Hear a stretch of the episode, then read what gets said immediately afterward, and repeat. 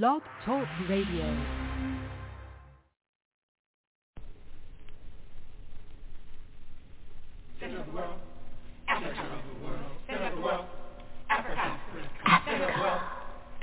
center of the world. Latitude zero, longitude zero. Planned by the Creator. Zinjanthropus was the first man found on the earth. That earth was the motherland, Africa. We know that without total understanding of what happened in the past, it would be difficult to relate to the future. We know that within the structure of the music, there should be a message, and the message should be truth. So now, we give you Africa, the center 搞快点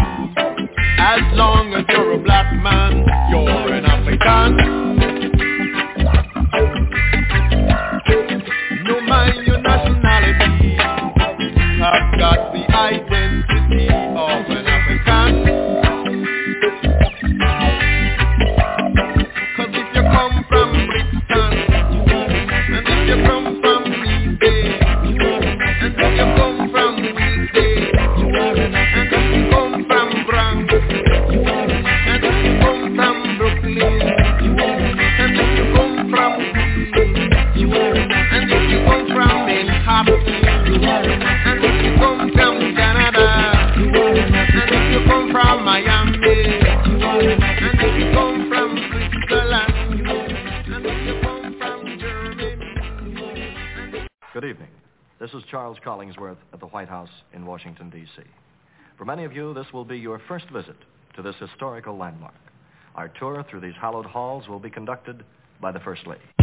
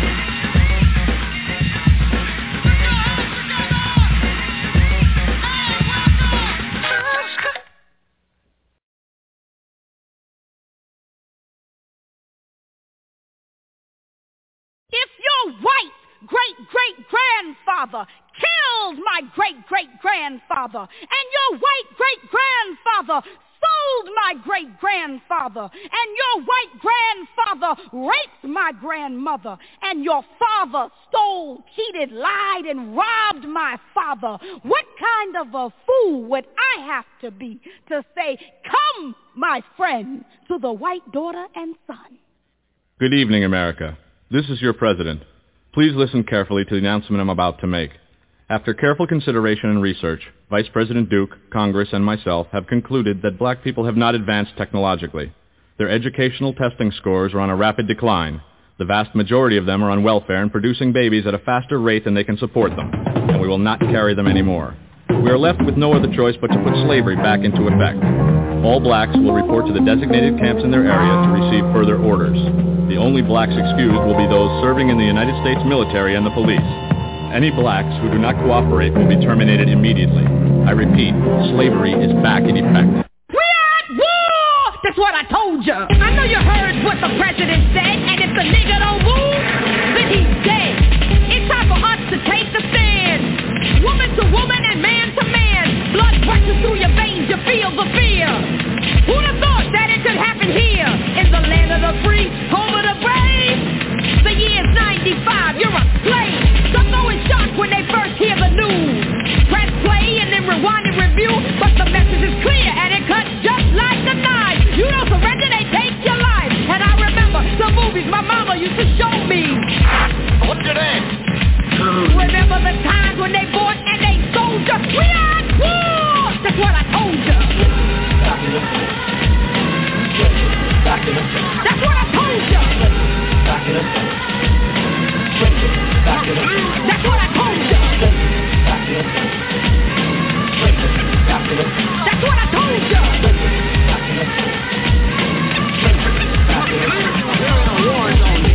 Two motorcycle officers horribly wounded in a deadly crossfire.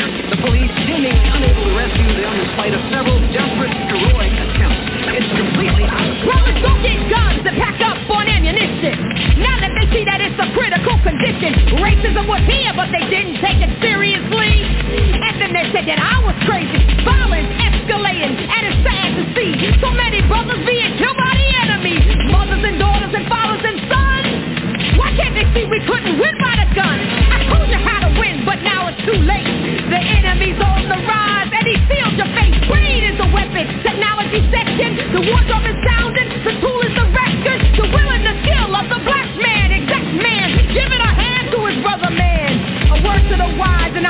once again, know your enemy from your friend.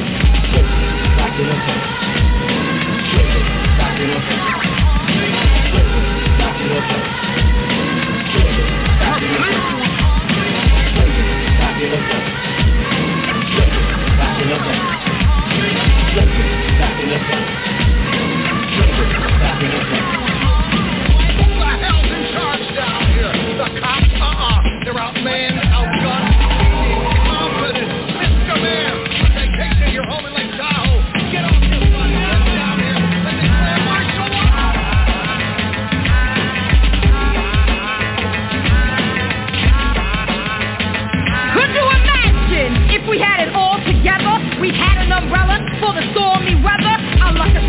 no more four leaf clover. The Supermax Daddy Pimp syndrome is over. See the war, smell the war, hear the war. You better feel the war. We're talking total annihilation. Wicked is true. The black man will be harder to find than dinosaur food. You should have read the books and understood that America's no damn good. A re-education of the Negro. This is the soldier. I ain't the hero, I warned fucking drummer was drumming. The for big and small. Mother Africa's final call because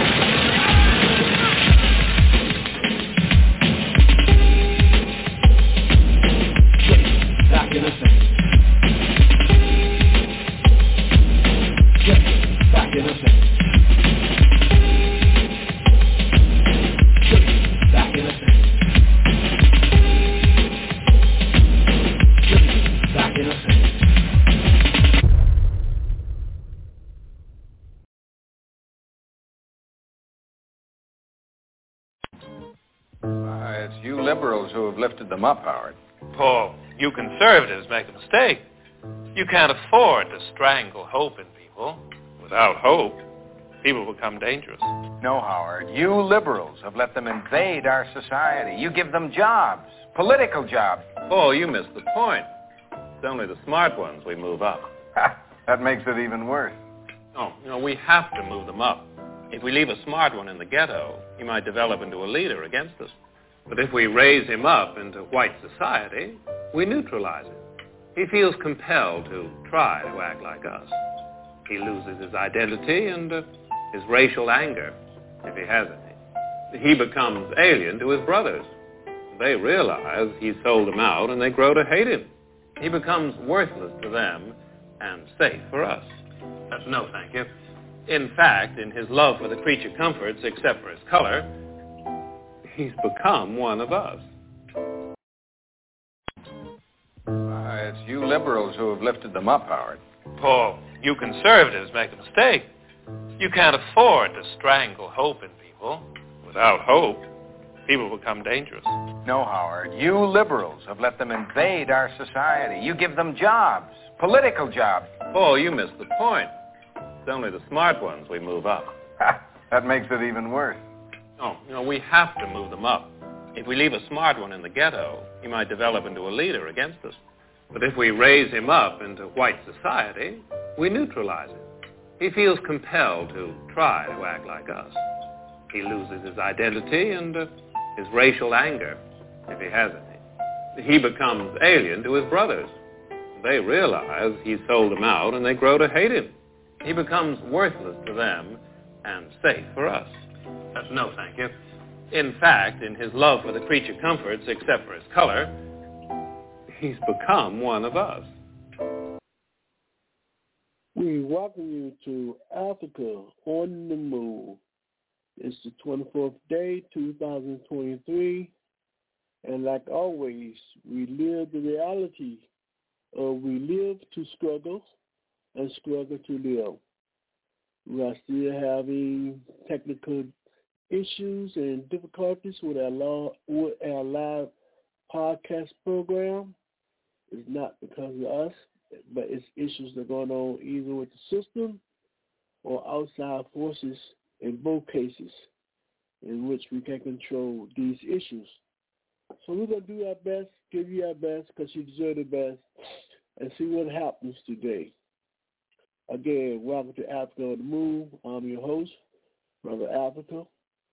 It's always an honor and a privilege to speak to the powerful and the powerless.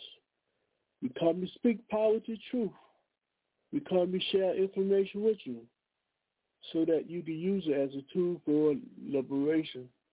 We come to introduce to you various movements and organizations because we know that the greatest weapon for the oppressed today in order to get that liberation is through organization. You must be organized. So like always, we encourage you to join the organization that is doing something to help advance your people and of humanity. So in that light, just keep in mind, um, we're not under our normal conditions operating, and while at the same time your host is also uh, under the weather. But like always, we are fighters, and we're going to fight through this. So we'd like to welcome you all again to Africa on the Move. Uh, and our theme today is let's get serious with European domination and exploitation of Africa today and its current neo-colonialism practice. Let me repeat that again. The topic of our theme today is let's get serious with European domination and exploitation of Africa today and its current neocolonialism practice. That's our focal point for this program. We hope we can get through it. And like always, if you have any questions, we'd like to view the past programs, we invite you to email us at africaonthemove2 at gmail.com. as well as if you want to support our work, you can do that by sending a cash app to dollar sign capital L small e small e small c small r small o small b. We greatly would appreciate it. So let's get started with our party. You know how we do this. We're going to introduce you to our political panelists and for today's program. So at this time, we will bring in Brother Haki.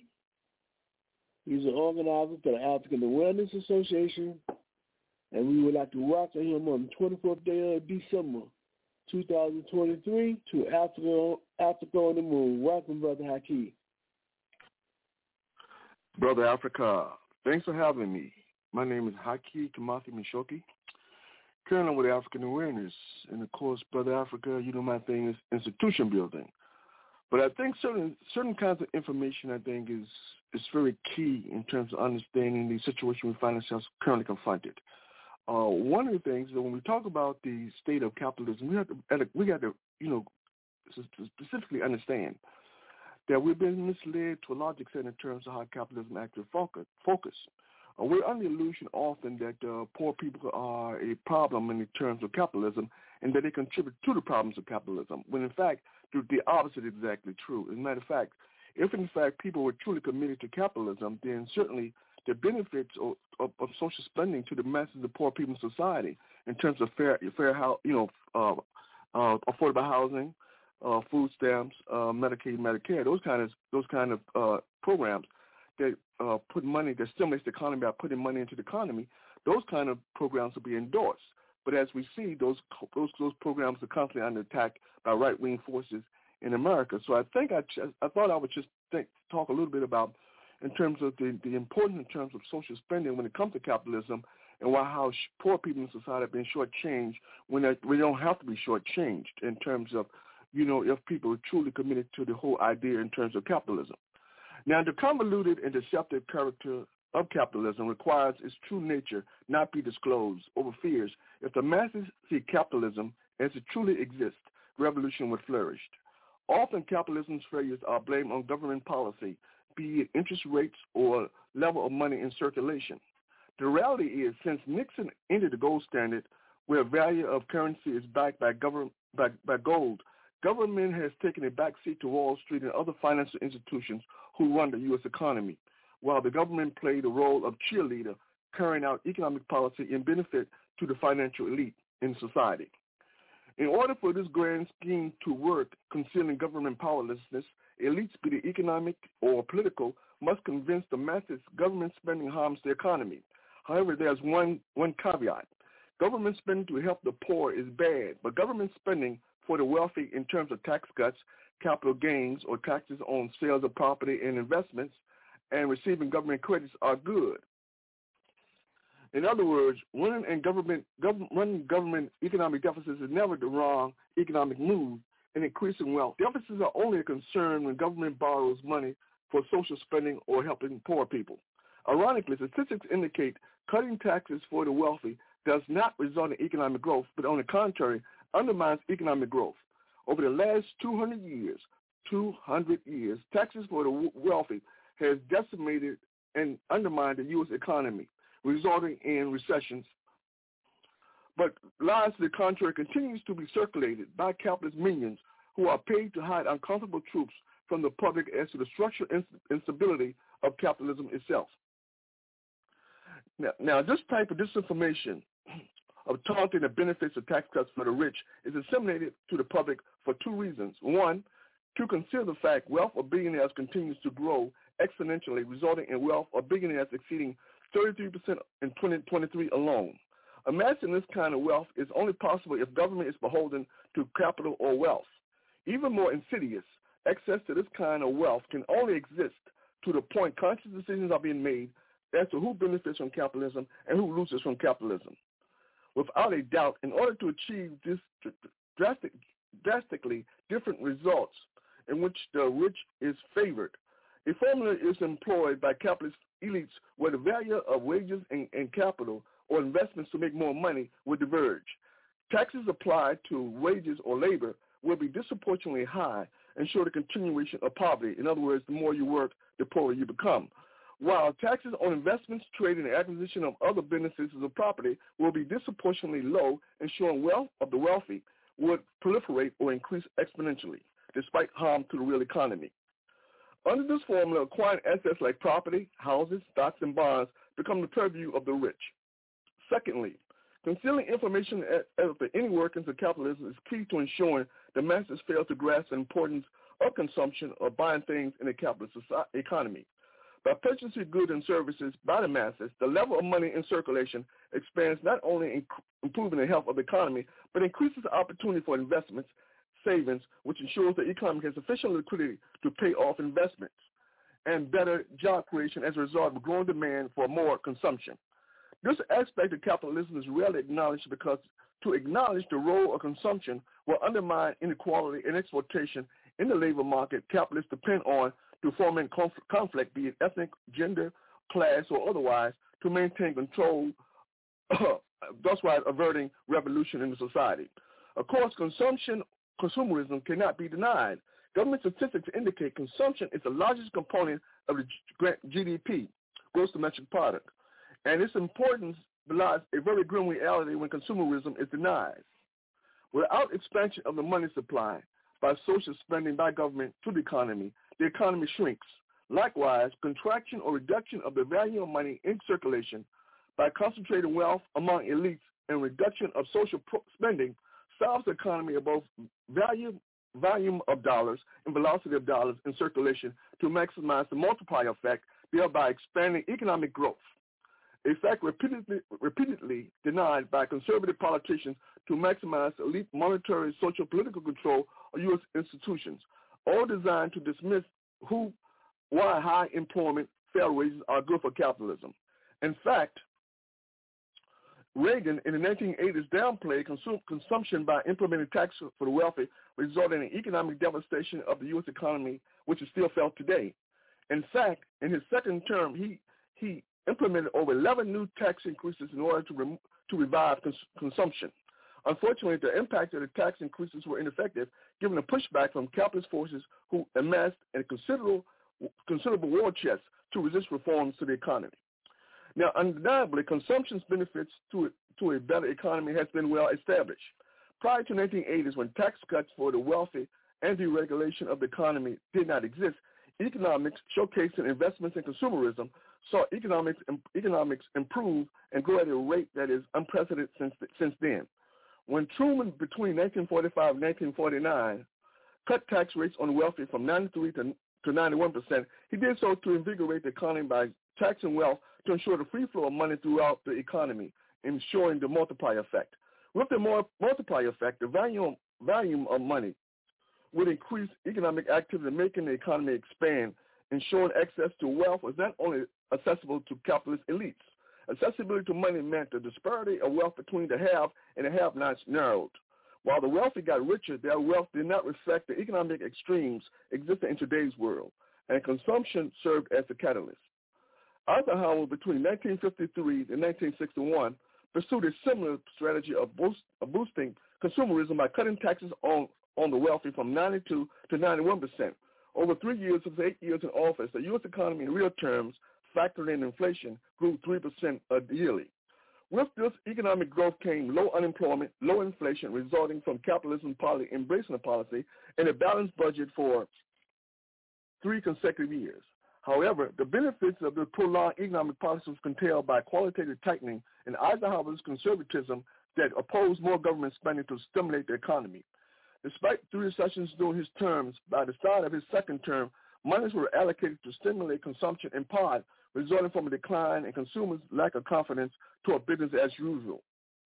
Now, the more obvious question is, if government spending can improve economic functioning by boosting consumerism, why forestall, forestalling disastrous inequality according to the World Economic Forum? Why would government endorse policy like cuts to food stamps, uh, housing programs, Medicaid, Medicare, programs that stimulate economic growth while also boosting the economy?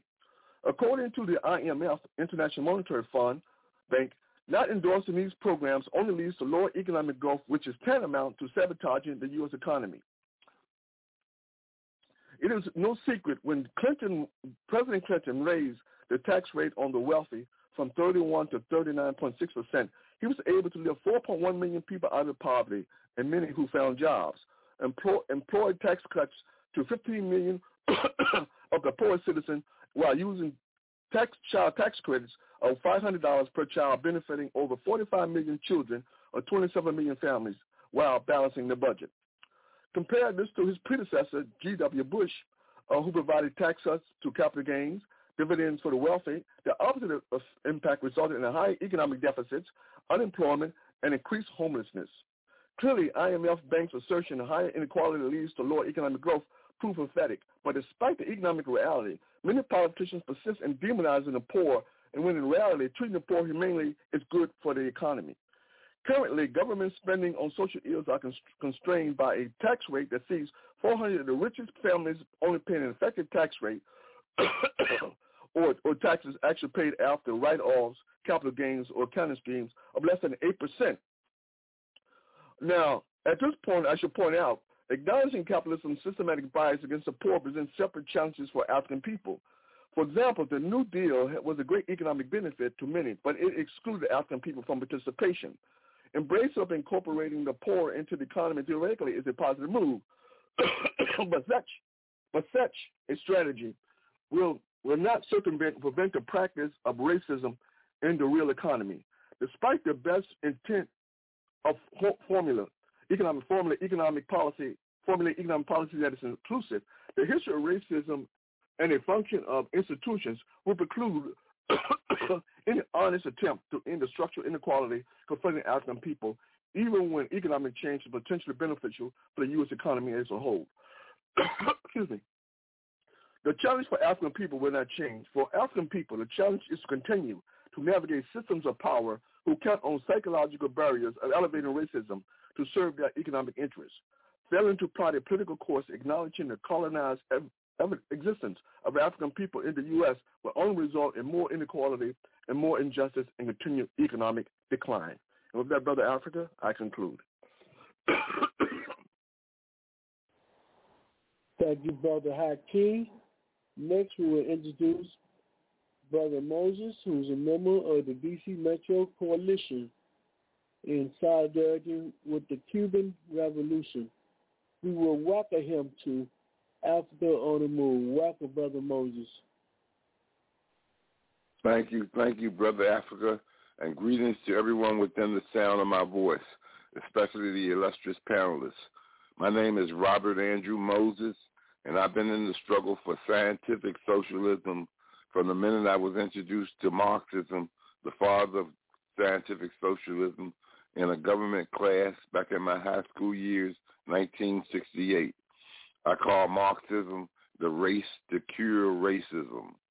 I bear witness that there's one God, Jesus, who is the author and finisher of my faith, and that Mao Zedong is his messenger for government. Fathers, help your children. We don't reverse correct verdicts. I'm pro-choice and I vote. I bear witness that women hold up half the sky. Therefore, I'm for the Equal Rights Amendment, ERA, yes. And the struggle continues to be to unite the many to defeat the few. The direction of the main blow being in Palestine to rout and dismantle the apartheid state called Israel. And this ghetto project must be ended. It's not a nation, and the lie must be exposed. So with this in mind, we look forward to a good show. Amen. Bye. Thank you, Brother Moses. Going from Brother Moses to Sister Eleanor, who is also a member of the D.C. Metro Coalition in solidarity with the Cuban Revolution. We bring her in, and we say, welcome to Africa on the Move. Sister Eleanor. Good evening, Brother Africa, and happy holidays to everyone around the world. My name is Eleanor Johnson, and I thank you for having me on the show this evening. And I'd like to uh, say greetings to our fellow my fellow analysts as well as to our audience in the United States and abroad. Thank you, and have a great evening. Welcome, Sister Eleanor. Um, at this particular time, what we're going to do is we're going to take a revolutionary culture break. And when we come back, we would like to welcome you, the listening audience, to join us at 323-679-0841 as we discuss what's going on in your world and the community. Again, we welcome you to call in and share with us. We know that there is so much going on in the African diaspora and the world in general. And without information, we cannot think. So brothers and sisters, friends and comrades, it's important for us to learn from you and hear your voice. You come and join us by dialing in at 323-679-0841. Hit 1, and we will acknowledge and ask for a number. So we'll be right back, and we will continue to travel down this road of liberation as we take a revolutionary culture break.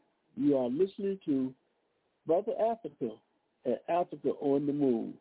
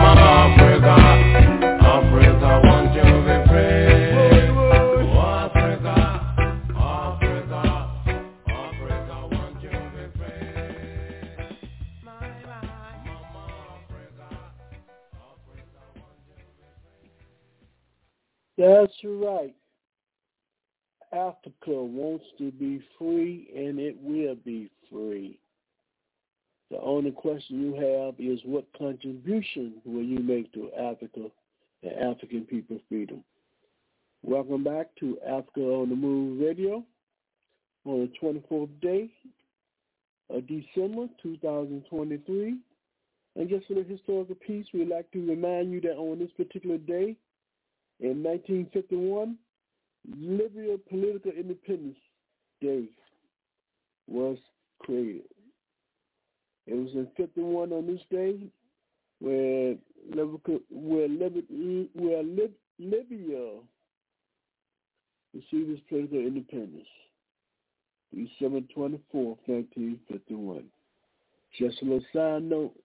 And also, we just would like to remind all, all our listener, listeners and viewers that Africa on Move for the last you know, seven weeks, we've been having technical issues with our production, and those issues are out of our control. We've been a part of this Blog Talk family for, for many years, over 11 years. Um, it's sort of curious in terms of this is the first time we have been running into these difficulties, like but like all things, things are changes and nothing stay the same. And we're going to just do our best, given, you know, what limitations we have in terms of trying to get the word out to our people by using various means of technology. So keep that in mind, and if you'd like to support us as well, please make your donation or send your flowers or your Christmas gift to Africa on the Moon by Cash App, dollar sign, capital L, small e, small e, small c, small r, small o, small b. Let me do it again. Dollar sign, capital L, small e, small e, small c, small r, small o, small b. And if you have any questions or comments, you can either email us at africaonthemove2 at gmail.com. Today's topic and theme will be speaking on Let's Get Serious with European domination and exploitation of Africa today and its current neo-colonial practice. We'll be speaking on that subject later on, but right now we will invite you to call in at 323-679-0841, hit 1, and we want you to tell us what's going on in your world and the community. So we'll start off right now, come back to our political panelists and analysts for today's program, and bring in Brother Haki, and we ask you, Haki, what's going on in your world, in the community? The mic is yours. Well, Brother Africa, pretty much more of the same. Uh, you know, recently, uh, it's been like a couple of weeks now, uh, a little um, 10-year-old African child uh, was arrested uh, for allegedly urinating. Very, very interesting case, and for, for many, many reasons. Uh, and certainly, uh, when you look at in terms of the, the downturn in the U.S. economy, in terms of implications, in terms of, you know, uh, the spreading, you know, uh, injustice that's permeating society, then you got to be very concerned about in terms of, you know, to the extent that African children will be negatively impacted by law enforcement uh, in terms of um, so-called carrying out their duties and responsibilities. But in event, Brother Africa, I wrote this. Now, a 10-year-old African child was arrested for urinating in public in Mississippi. and the police officer who observed the event was reluctant to, to arrest the child, preferring to caution the child on the perceived immor- immorality and the potential for juvenile justice court appearances he may face as a result. Apparently, rather than make the decision to warn a 10-year-old child, a call was, dis- was dispatched, citing what he perceived as an administrative crime to which four other cops convened, one of which was a lieutenant. The lieutenant made a call the child should be handcuffed and taken to the police precinct to be processed. The interesting aspect of this child's arrest is that, according to an older sister who was in the car awaiting the return of the mother, the 10-year-old attempted to inquire about the use of a bathroom, presumably from business establishments, but were denied. The 10-year-old youth apparently tried to conceal relieving himself by hiding behind the mother's car, but was spotted allegedly by police officers in vicinity of the alleged offense.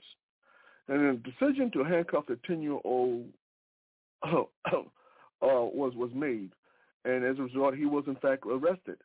Uh, but the, but the arrest of the 10-year-old was problematic for three reasons. One of the reasons why it was problematic is that when you talk about term urination in public is normally administrative offense requiring a fine. By arresting a child, the implication is the function, functionally necessary act was outside the norm of human behavior. The second problematic aspect of arresting a 10-year-old is the child's parent was nearby, and having an older sister to get, get, go get the mother could have spared the 10-year-old unnecessary trauma. Any questions of paying fine could be addressed with the parent. Thirdly, as in terms of being problematic for me, was why did police police officers respond to the call about a 10-year-old urinating in public? Allegations of the, now allegations of declining public resources is hard to square when it takes five police officers to respond to a 10-year-old allegedly urinating in the streets. Implication is these police officers, particularly the lieutenant, were engaged in padding their arrest record or their lack of concern for the future of this African child was an unconscious or maybe a conscious attempt to undermine his future psychologically or materially by generating a juvenile record to be used at a later date if the child makes a mistake in the future, which ch- children are prone to do. Now, in considering since 2018, the number of children, African and Latin, arrested in the U.S. under the age of 10 is growing to over 31,000 children, and this is this is officially. Unofficially, a lot of states are not are not uh, uh, uh, compelled to to to to expose or to disclose their records in terms of how many children they actually arrest. Now, but over the 10 to 12 years of age, over 100, 367,000 children have been arrested by the police officer.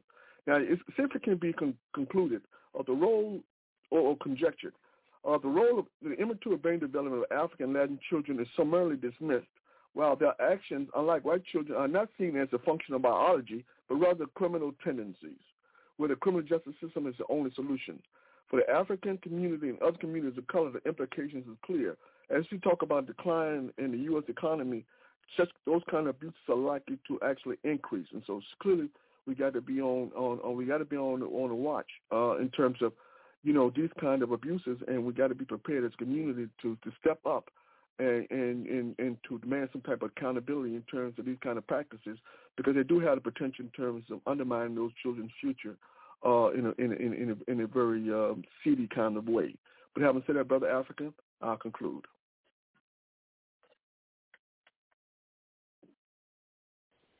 Thank you, Brother Haki. Next, we're going to Brother Moses. Brother Moses, what's going on in your world?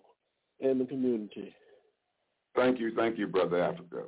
I think you know one of the burning questions that um that came up this week was the question of Biden versus Trump and the issue of white supremacy and the plantation, who's going to run the plantation, and the na- nature of the plantation being a war machine. We have to stop the war machine, as the brother Bob Anderson in the Albuquerque section has the organization Stop the War Machine.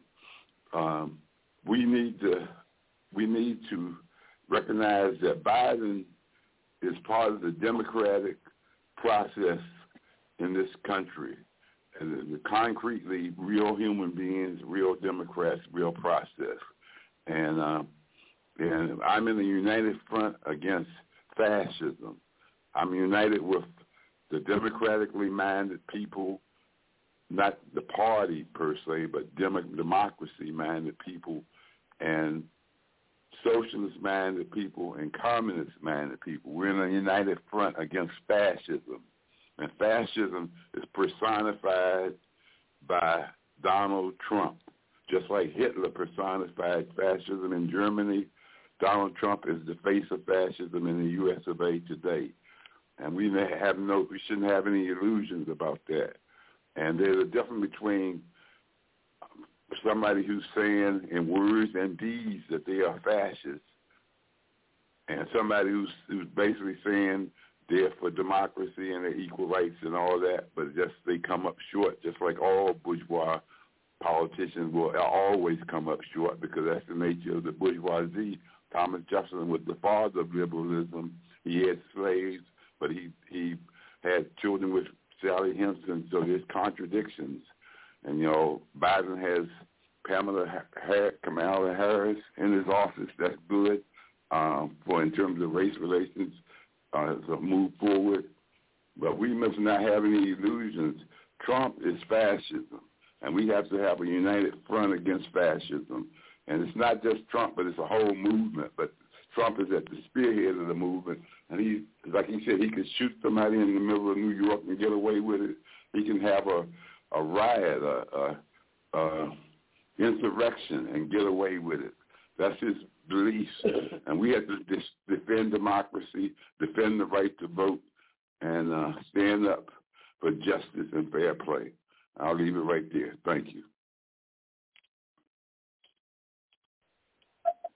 I hear you, Brother Moses. I think we again we need to know the difference between reform, essence, and reform. But anyway, we'll go forward. Sister Eleanor, what's going on in your world and the community? Eleanor. Uh, good evening, Brother Africa, and to our listening audience. Uh, to pick up where Brother Moses left off, the state of Colorado uh, and the Constitution that uh, under the uh, 14, Section 3, is that anyone that is engaged, that has taken the oath to protect the country, that has participated in insurgents or uh, any activity uh, against the country shall not be allowed to run for public office. Now, this is a decision that has been uh, made, and the Supreme Court has an opportunity to address that issue and has decided to wait for lower courts to address the issue, while at the same time more than 10 states are involved in trying to pass similar legislation that would keep Trump off the ballot. But as Brother Moses said, uh, Donald Trump uses this as a way of declaring that democracy is taken away from Americans, not uh, being protected. In addition, the uh, U.S. proxy war with the Ukraine continues to rage, rage on. But there's something important to understand about the Zionist uh, colonial occupation of Palestine, and that is the very weaponry, spy weaponry, the killer drones, will be used on us as well around the world because Israel is rapidly selling these materials to other nations. And uh, it's a real wake-up call. And the UN, which was supposed to hold the greatest values of mankind is failing to do so. It holds up uh, values to some when it wishes to and ignores uh, the rights and privileges of others uh, routine and regularly. We see this in the global south as well as throughout Africa. So um, this week has been a tremendous, tremendously horrifying situation in that we have seen over 20,000 dead. But when you look at it and the fact that Palestine, Gaza still has nine hospitals, so they're short on gas, water, and food, the capital of the imperialist nation, the United States of America, only has four hospitals, a million people. So we need to look at uh, what's happening with the beast and see what happens with this case involving Donald Trump and whether or not he will succeed in being on the ballot in all 50 states and territories. Thank you. That's my what's going on in my world. And we also saw saw, saw the 24th class of women graduate from the One Billion Rising Project in the Congo. And 82 women graduated. They understand how voting plays a role in, in their life and how um, uh, they can pay, play a role in their community. All right. Thank you so much, Brother Africa. Thank you, Sister Eleanor. You know, panelists, as we discuss what's going on in our world and community, I'm going back down to memory lane to play this little audio clipping. Uh, if we are talking about Trump versus um, the current president, or if we are talking about Wall Street, or if we are talking about um, reverse wealthy and powerful Zionist institutions inside the U.S. and outside. And, you know, if we are taking position and one is bad from the other, well, what is the position of this institution called the Central Intelligence Agency? And where do they fit in as relates to saving democracy, to having faith in the people? And yet, you know, the people still funding money into an institution that has no response, no no no respect for you at all. So anyway, I want to play this this little piece, this little uh, uh, audio piece on the CIA fake news in the 80s. Because what's all going on today, there has definitely been an increase of fake news, and I'd like to get y'all response when we come back. This is what I see what's going on in the world. So let's take a listen to this clipping. The CIA and fake news in the 80s.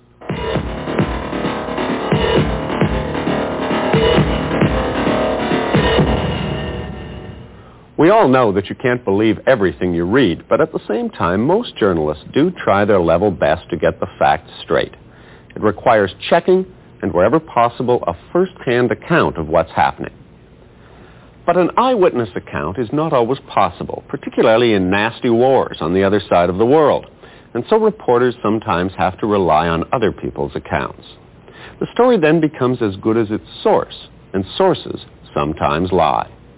The U.S. Central Intelligence Agency, the CIA, deals in information and misinformation. Tonight we see how the CIA has been able to plant news reports that aren't just inaccurate, but totally fabricated. This is Angola, a former Portuguese colony in southwest Africa that's been at war since the mid-70s. Its left-wing government, supported by Cuban soldiers, fights a continual battle against guerrillas backed by South Africa. Ten years ago, the Soviets helped send guns and troops here, and the United States responded with support for the guerrillas. According to newspapers at the time, that's how the Angolan War started. But did it? John Stockwell, wearing the cross, worked for the CIA for 12 years. As a colonel, his last assignment was to run the U.S. campaign in Angola. The basic theme was to make it look like a, a Russian-Cuban aggression in Angola. And so any kind of story that you could write and get into the media anywhere that, that pushed that line, you did.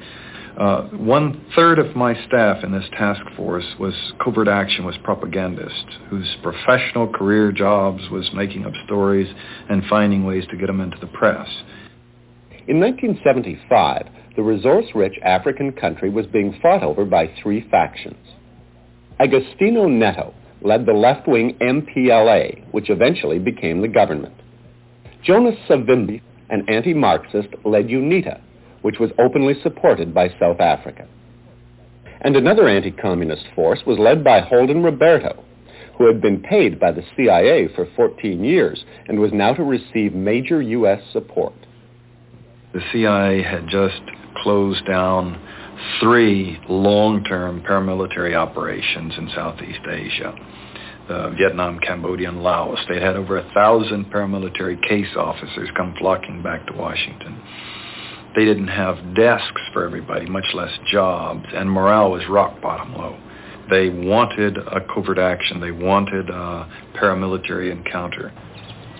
The rationale uh, was that uh, uh, the Soviet Union was trying to take advantage of the United States' weakness right after the, the Vietnam War, that Angola was getting its independence and they were trying to snap it up, and that Henry Kissinger decided that we could not be weak and we wouldn't let them do it.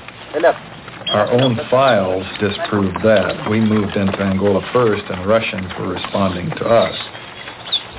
But before the CIA could move, the U.S. National Security Council had to be sold and Stockwell helped with the briefing.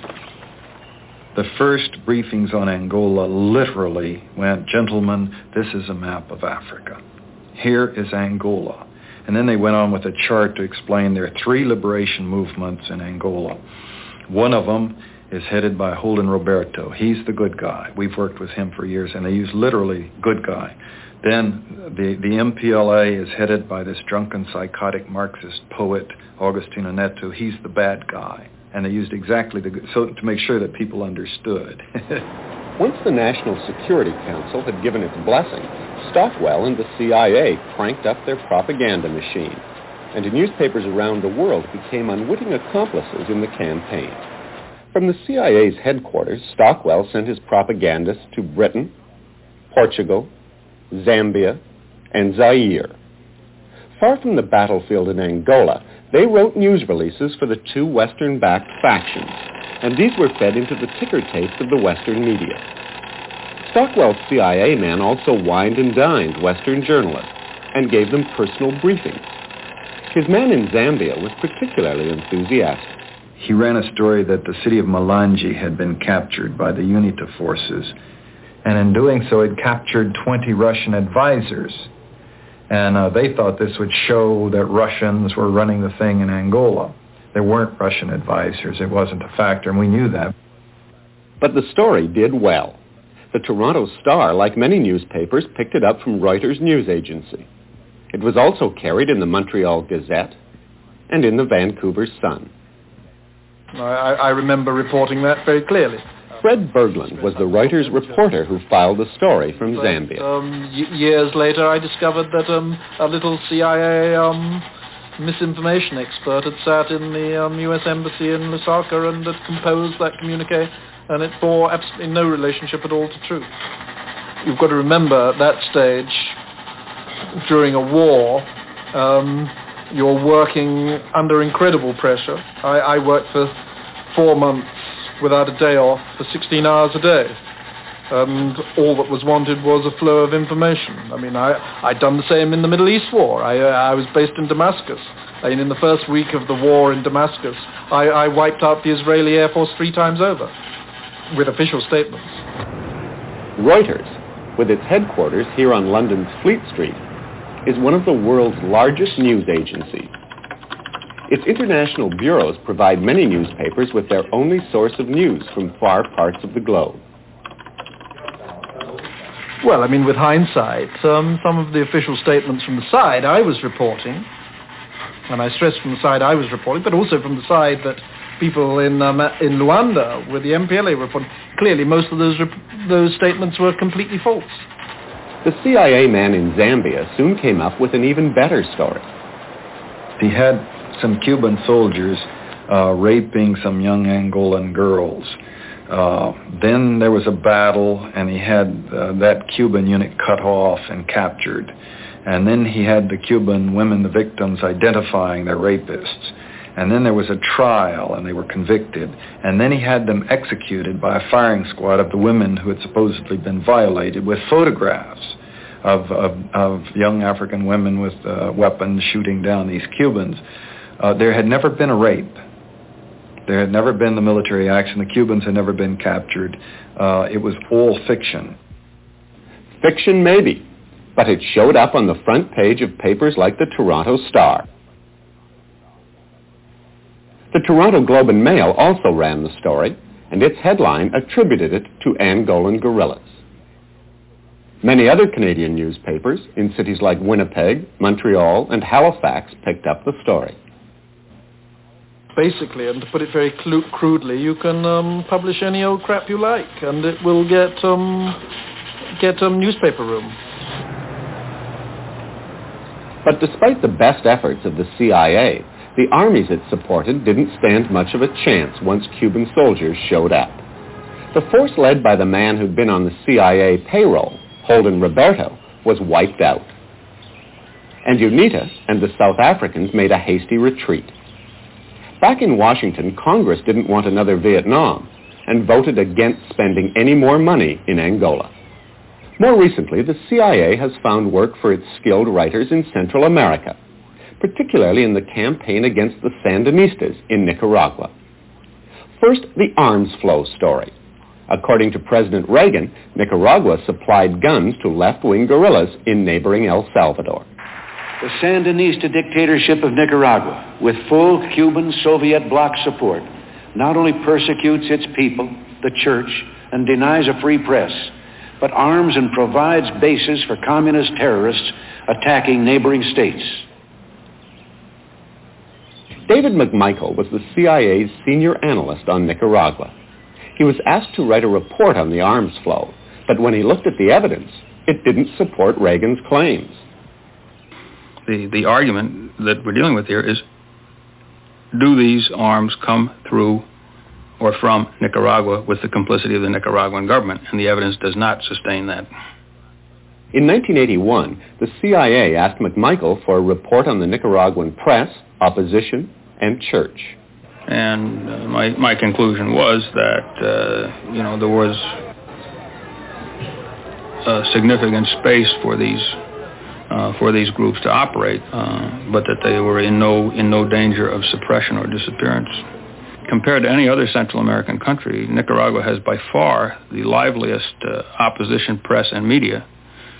Over two-thirds, for example, of the 40-odd radio stations in the country are, are still privately owned and generally speak their mind. When McMichael spoke his mind, the CIA didn't like it. He was fired.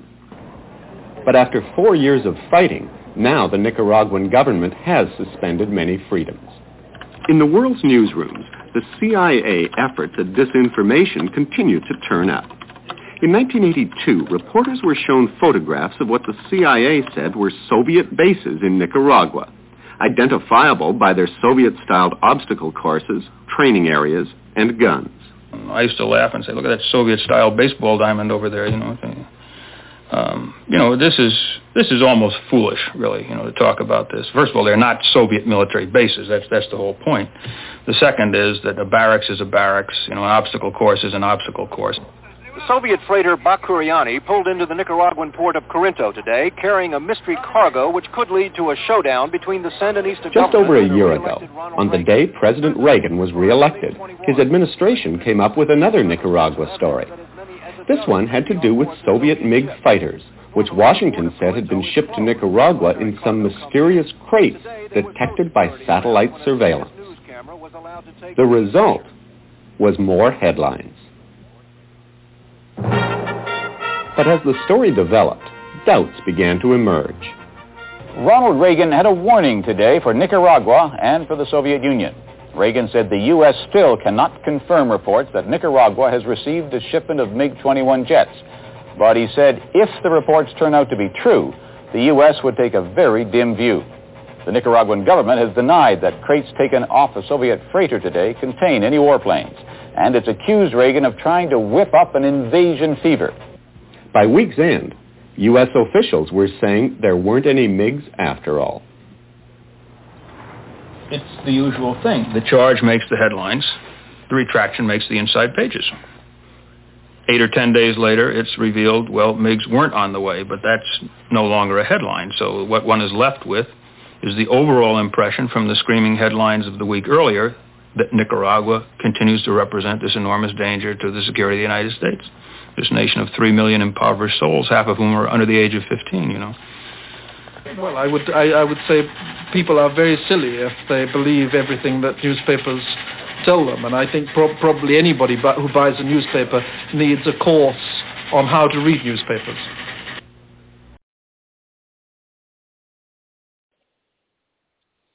We'd like to welcome you back to Africa on the Move, and we're talking about what's going on in your world and the community.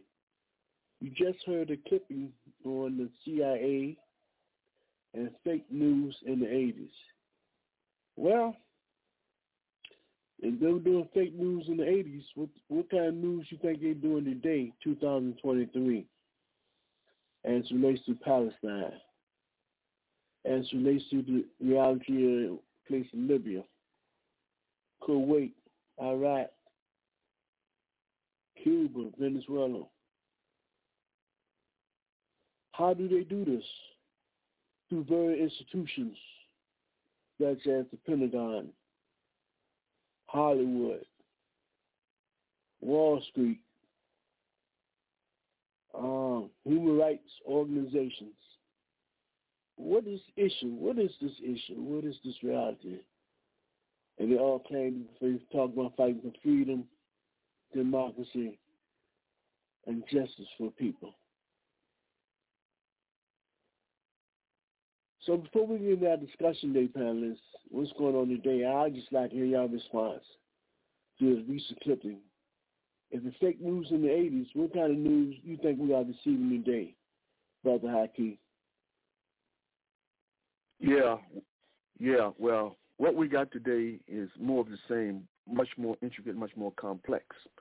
Uh, certainly, one thing we can't discount, we have to we have to fully embrace, is that the level of ignorance in society uh, makes it possible for the kind of propaganda to to really uh, excel. Uh, one of the reasons why the U.S. spends an enormous amount of money in terms of keeping people entertained is like keeping people entertained keeps them away from the substantive kind of uh, inquiries like you know what's going on, what's really going on in your world. What is the government up to? Uh, why is uh, the wealth gap growing? Those kind of issues that are pertinent, you know, to to all to all all citizens.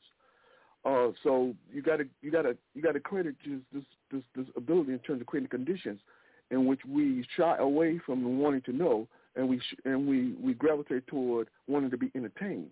And this is a part of a process, and so we shouldn't be un- we should un- clearly understand that this kind of social sociological reality uh, does have impact in terms of making us more susceptible in terms of, to to uh, U.S. propaganda. And this is a big, big problem. And as we become more and more ingratiated into the notion of having fun, uh, the hard work in terms of that it takes in terms of really understanding the world in which we live in is still being is taken for granted. People don't want to pursue that that avenue people want to have some fun. They want to have, enjoy themselves. They want to relax. They want to do all these kind of things. Uh, of course, that's precisely what the people in positions of power want you to do. And so, this, so the sociological piece is very, very important in terms of understanding how it gels or how it matches, uh, and with you know the propaganda that comes out, all these institutions that you alluded to, brother Africa, in terms of you know uh, the big newspaper companies, uh, you know uh, the Pentagon, uh, the White House, so forth and so on. Uh, but one of the things, you know, brother Africa, uh, you know, um, when we talk about in terms of propensity, in terms of using propaganda uh, to feed the public, uh, we have to give some homage to uh, John Stockwell, the former CIA agent, uh, who who sort of started the trend in terms of getting people to really focus in on this question in terms of propaganda being used by the U.S. government for the purposes of deceiving people in terms of uh, policies of the United States government. Uh, Stockwell, who of course was born in born in Africa, was instrumental as as the piece alluded to, in terms of you know um, establishing all kind of propaganda or you know, against the people you know in Africa. But at some point, he began to realize that, that what he was doing was not only um, uh, counterproductive, but it was um, it was, but it was exact opposition to his upbringing as a child in Africa, in which he himself acknowledged that as an African, as a, as a white child growing up in Africa, no one rejected him because of his skin color, and they taught him the language, they taught him the culture, they taught him all of that And here he is betraying the same people who show him love and respect, and he's betraying them. Uh, and he, at some point, he began to realize that, hey, what I'm doing is not right. Is morally, is indefensible. And so therefore, he began to realize that what he was engaging in was fundamentally wrong, and he made a break. And he and he decided that he started telling everything in terms of you know how U.S. propaganda works. And there's two of his books that are very very good, and I encourage people to get those books. One is called In Search for Enemy, and the second one is Spy Secrets um, that can save your life. Uh, those two books are very very telling in terms of the role propaganda play in terms of propagandizing the, the U.S. Uh, population. Now, also, brother, I, think we understand. You know, when we talk about the, the CIA, I mean, we be very, very clear on the, the obligation of CIA. The obligation of CIA is not to is not to the people. The obligation to the to the CIA is to the national establishment. In other words, those people who are wealthy and powerful, those people who run the society, they're responsible to, to the CIA. The CIA is responsible to them and them only in that regard, so when we talk about you know uh, conducting in, intelligence and for the, to protect national security, that's precisely what they're talking about. They're not talking about intelligence, you know, to protect national security to benefit poor people or working people or, or most American people. They're talking about protecting the, the, the corporate class, uh, the very, very wealthy, uh, the billionaire class. That's what they're talking about. And so in that context, so when they use propaganda in terms of in terms of propagandizing community, they're doing so with a realization that it's expected that they, that's what precisely what they would do. And here's the kicker. When we talk about the role of propaganda, we can't dismiss this notion in terms of this, this concept of fairness versus objectivity. Keep in mind, a CIA agent can come to you and tell you a story, all right? You know it's BS. But as a journalist, you've got no other recourse but to print it based upon it being fair. In other words, this is what the guys, guy, man or woman said for the CIA. You write it word verbatim. That's because that's what they said. The whether or not it's objectively, even if you know it's BS, you have to do it because the doctrine says that in terms of being fair, you you report exactly what they tell you to write. Even though you know what they're telling you is a lie, you have you you you, you report it as fairness. You don't seek objectivity. Objectivity will tell you, say, listen, you tell me something, I listen to it, and I say, wait, your story has of holes into it. What about A, B, and C? That's not your job to do. And if you did employ some objectivity in terms of a story that you received from the CIA, what will happen is that your editors or your publishers will eliminate any type of objectivity. It wouldn't. It wouldn't make the headlines. It, it wouldn't make the the, the the the the sight of day. It wouldn't. It wouldn't happen because they would eliminate that any kind of objectivity. Because you got to understand, one thing when we talk about editors and publishers in the society, they come from a particular strain of individuals uh, uh, uh, in, the, in the society. We're talking about people who are generally privileged become only become editors and publishers, not ranking files from ranking the working class. They don't become publishers and, and, and, and editors. It just doesn't happen because the ruling class understand in order to perpetuate the lies in terms of the propaganda, you want someone in power who feels that they benefit from the propaganda and the lies that's being reported, you know, uh, you know, in society. And so therefore, if you got someone from the ruling class who think that their position is that uh, to, to maintain their position or, or maintain their status relies on the the the the the the the, the, the um the export or the, the, the, the exploitation of the masses of people by not, not allowing them information, then if you think that people shouldn't be privy to information, then you have a problem in terms of accepting CIA propaganda because it serves, at least you think it serves your interests. And so I think we, so that's fundamental. We have to, we have to understand that. But again, but this question in terms of, you know, social condition in the U.S. public, I think that is, that is something. Uh, so when we talk about the educational system, which is increasingly uh, where they're destroying African history, where they're destroying all history pertaining to, to people's ability to deconstruct or people's ability to actually think, when you think about why they're doing such a thing, they're doing it because they want a more pliable public. With a more pliable public, you have a public less capable of analyzing or looking at a situation and evaluating precisely what they're reading or what they're reading. And that is precisely what they want. They're doing it right in our face. They're not even hiding it anymore. At least in the, at least in the 80s, you know, they at least try to hide it. Now they do it out front. They tell you up front, we're going to destroy African history. We're going to destroy any history that deal with, with labor rights. We can destroy all we can destroy all history dealing with, with gender affirmation. we can destroy all of that. they tell you. And in destroying those those those disciplines, it makes it possible for them to not only create a more pliable population, but make it make much makes makes propaganda that much easier, that, that much easier uh, uh, to um, to have an impact over our lives. Uh, so clearly, brother, brother Africa. So when you ask the question, you know, if, if the history has been deception in terms of using, you know, media, uh, uh, to what extent that same kind of perception exists today? Absolutely. It's just becoming more complex. And the thing is that what people have to do, they have to fundamentally understand, is that despite their best, their, their, their, the worst inclination, people have to come to the realization that, listen, just in terms of survival in the society, you got no other recourse but to seriously read those th- read things in which you don't want to necessarily want to read. Because if you don't read those things you don't necessarily want to read, you never come to understand in terms of the mechanics behind the scene or those forces that that intimately impact the, the quality of your of your lives. And to the extent that we don't grasp those mechanics behind the scene that impact the quality of our lives, uh, we become complicitous in a, in, a, in a process in which ultimately it's going to hurt us greatly. So clearly, we uh, so for us, we have no other recourse but to read. Uh, you know, if only read a, if you, just an hour a day, but more importantly, to start reading because and certainly we have to instill in our children to read. And this notion in terms of you don't have to read, just have fun, just relax, and everything's going to be okay. We have to reject that premise. We have to understand that we have to read. We have to fundamentally understand because we don't, then we become more. That's much more susceptible to propaganda about the society. With that, I'll close.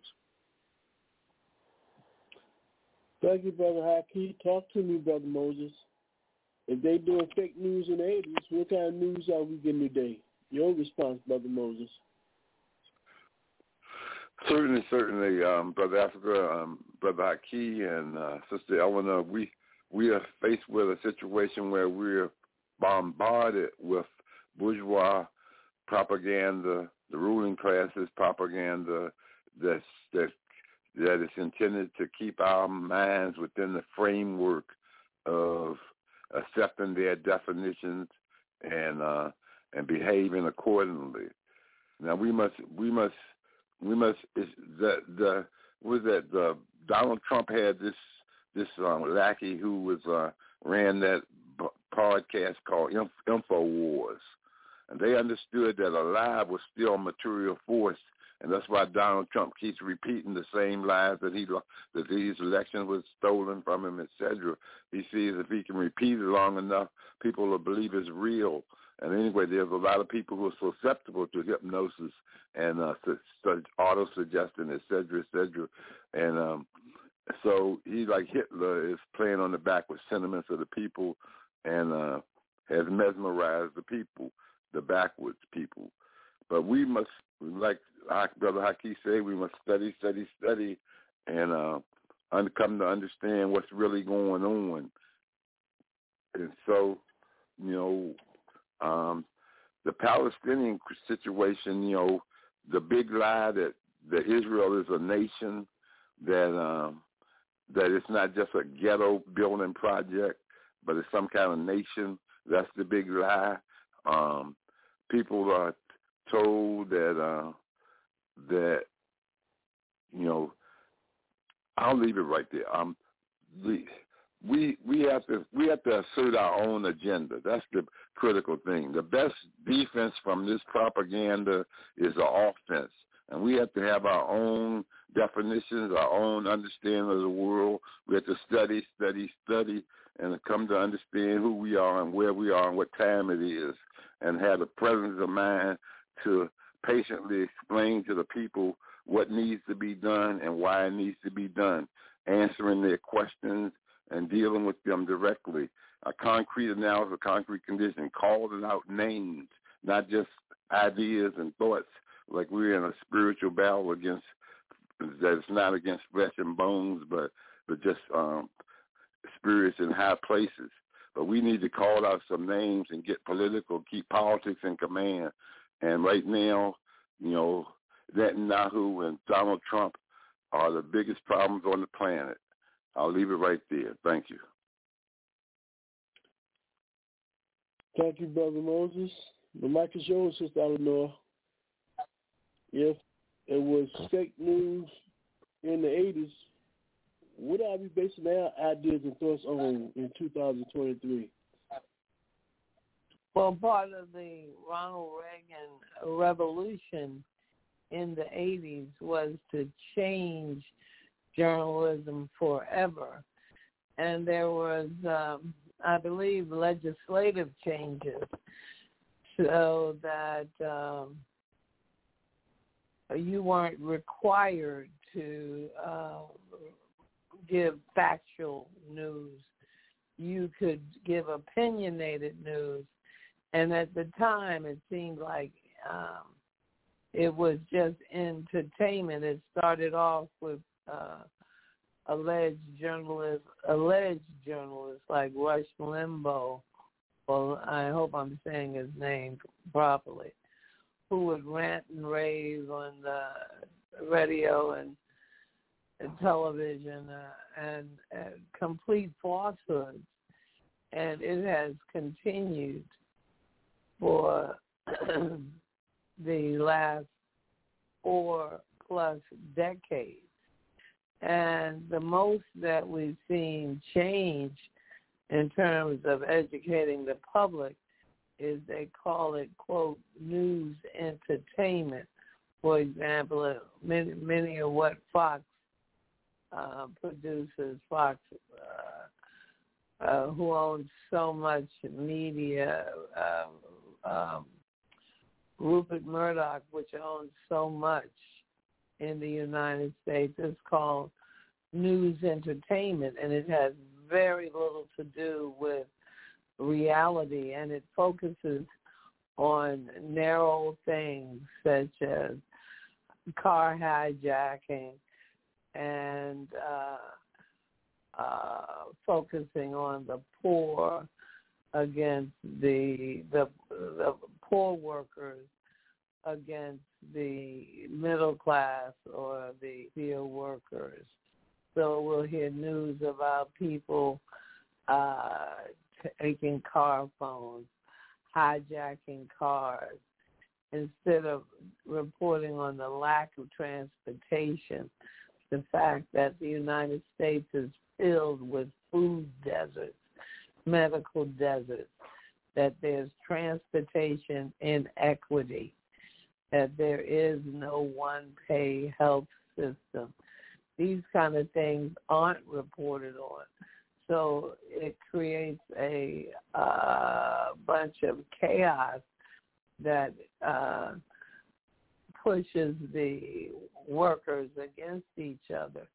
You see in all these mass shootings uh, of, of Africans, of Jews, seeing people stand on the street and see the police murder someone like George Floyd or like in Washington, D.C., where a man was trapped in his own driveway by police and asked numerous questions and required to produce ID on private property. This is a move towards a totalitarian. So news isn't what's important.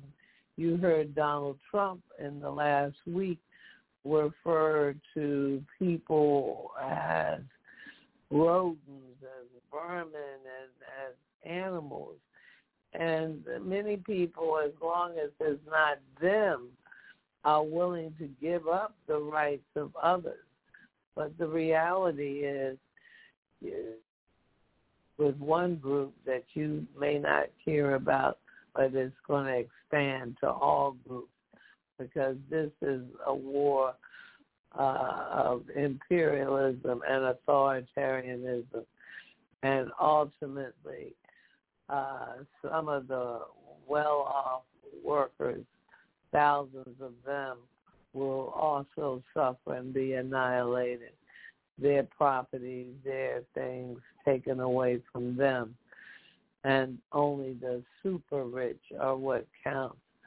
One thing that surprised me, Brother Africa, and I'll conclude with this, was on voting. You know, often we talk about voter rights, and for Africans in America, and uh, there was such a struggle to have the right to vote for indigenous people to have a right to vote. One is, uh, you know, not setting up voting districts in your community, and as you've seen, they've passed laws in the last couple of years where you can't give people water, you can't offer them chairs when they wait hours in line to vote what happens is the rich don't vote because they don't need to. They just pick up a call.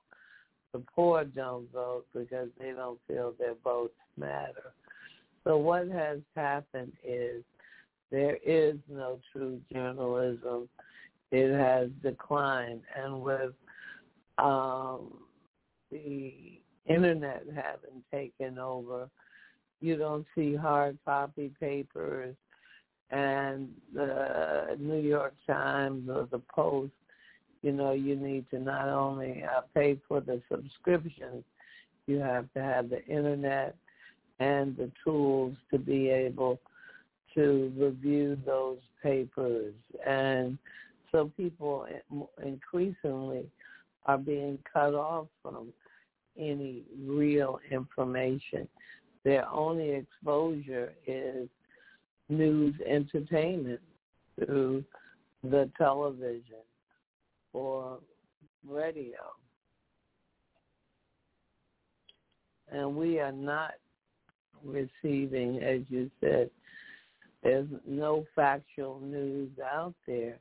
Uh, we hear with Israel right now, October 7th, and the, uh, uh, the situation and how the people suffered, but we don't see or hear any reports on the 20,000 people suffering or the children starving and having to stand in food lines, five and six year old children with a plastic bucket or something, or how devastated their communities are by these predator drones. And as Brother Moses said, uh, Yahoo, Netanyahu said that they had the technology to attack precise sites.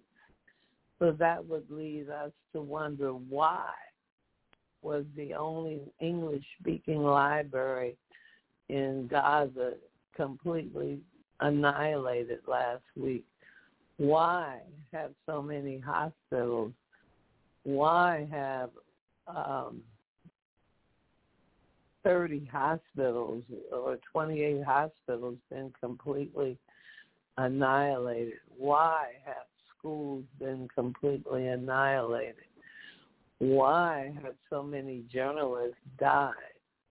And why the three Israelis uh, gunned down speaking Hebrew walk why were they annihilated? So the reality is we in the United States and in other countries are not receiving news. There's no legal requirement uh, making it uh, unlawful to use propaganda and falsehoods as if they are news.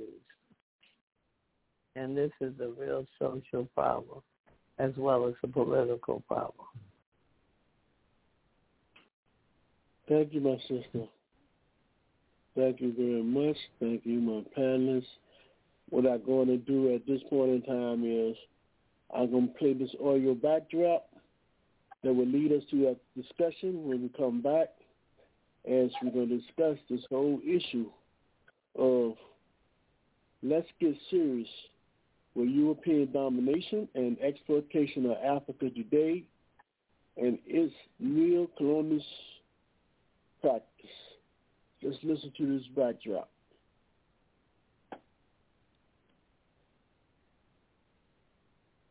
It's a race for Africa. Today we'll talk about Africa, once seen by Europe as the antithesis of civilization the heart of darkness, in the words of a certain Joseph Conrad. Centuries later, Africa remains ignored. It makes news for its conflicts, poverty, and exoticism. For the longest time, the world saw it as a lost cause.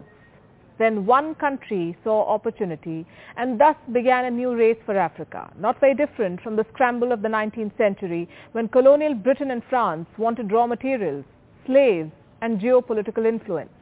Now in the 21st century, global powers are in more or less the same race.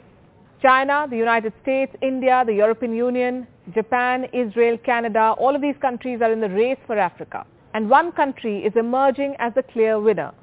Hello and welcome to Gravitas Plus. I'm Palki Sharma Upadhyay and this is Africa, a continent of 54 sovereign states, 17% of the world's population, 9.6% of the global oil output, 90% of the world's platinum supply, 90% of the world's cobalt supply, half of the world's gold supply, two-thirds of the world's manganese, 35% of the world's uranium, 75% of the world's coltan, and 54 votes in the United Nations General Assembly. This is what makes Africa so attractive and makes the continent a battleground for global powers. There are numerous fronts, investment and infrastructure, military power, diplomacy, soft power, trade, geopolitics. Every country has its own interest in Africa. In 2016, Israel began its scramble for the continent. Benjamin Netanyahu became the first Israeli prime minister to visit Africa in 50 years. What did he want? Votes in favor of Israel and against Palestine in the United Nations resolutions. Africa and Israel share similar histories, he said. Israel went on to sponsor solar, water and agricultural technologies. In the same year, 2016, Senegal co-sponsored a UN resolution. It condemned the construction of illegal Jewish settlements in the West Bank. What did Israel do? It cancelled the Mashav drip irrigation project. And this is just one example. Here's another one. The European Union has pledged more than $54 billion in sustainable investment for Africa. What does the EU want? Access to the African market of 1.3 billion people. Brussels has negotiated free trade agreements with at least 40 African countries. But does this ensure a balanced two-way trade? It doesn't and no country has a bigger interest in Africa than China. China is funding one in five infrastructure projects in Africa. It is building every third one. Africa has an infrastructure deficit and China has a signed checkbook. Starting 2005, China has invested at least $2 trillion in Africa. It built 6,200 kilometers of railways, including the continent's longest railway line connecting Ethiopia and Djibouti. Beijing has also built the African Union headquarters in Addis Ababa. What does China get in return? A lot. Geopolitical influence to start with. Beijing is selling its culture, its currency. In Guinea-Bissau, exit signs are written in Mandarin. China has established at least 50 Confucius Institutes across 33 countries.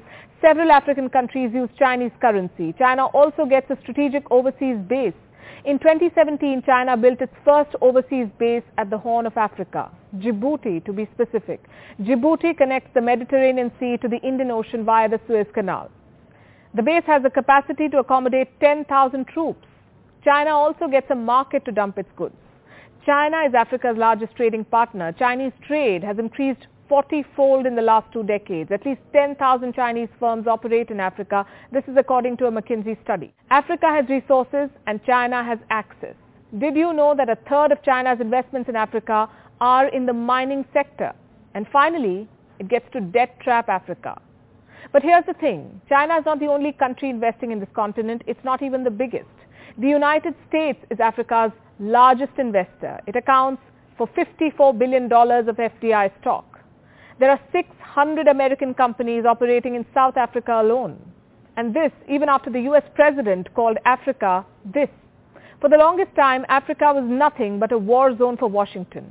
It has over 7,000 troops deployed in the continent.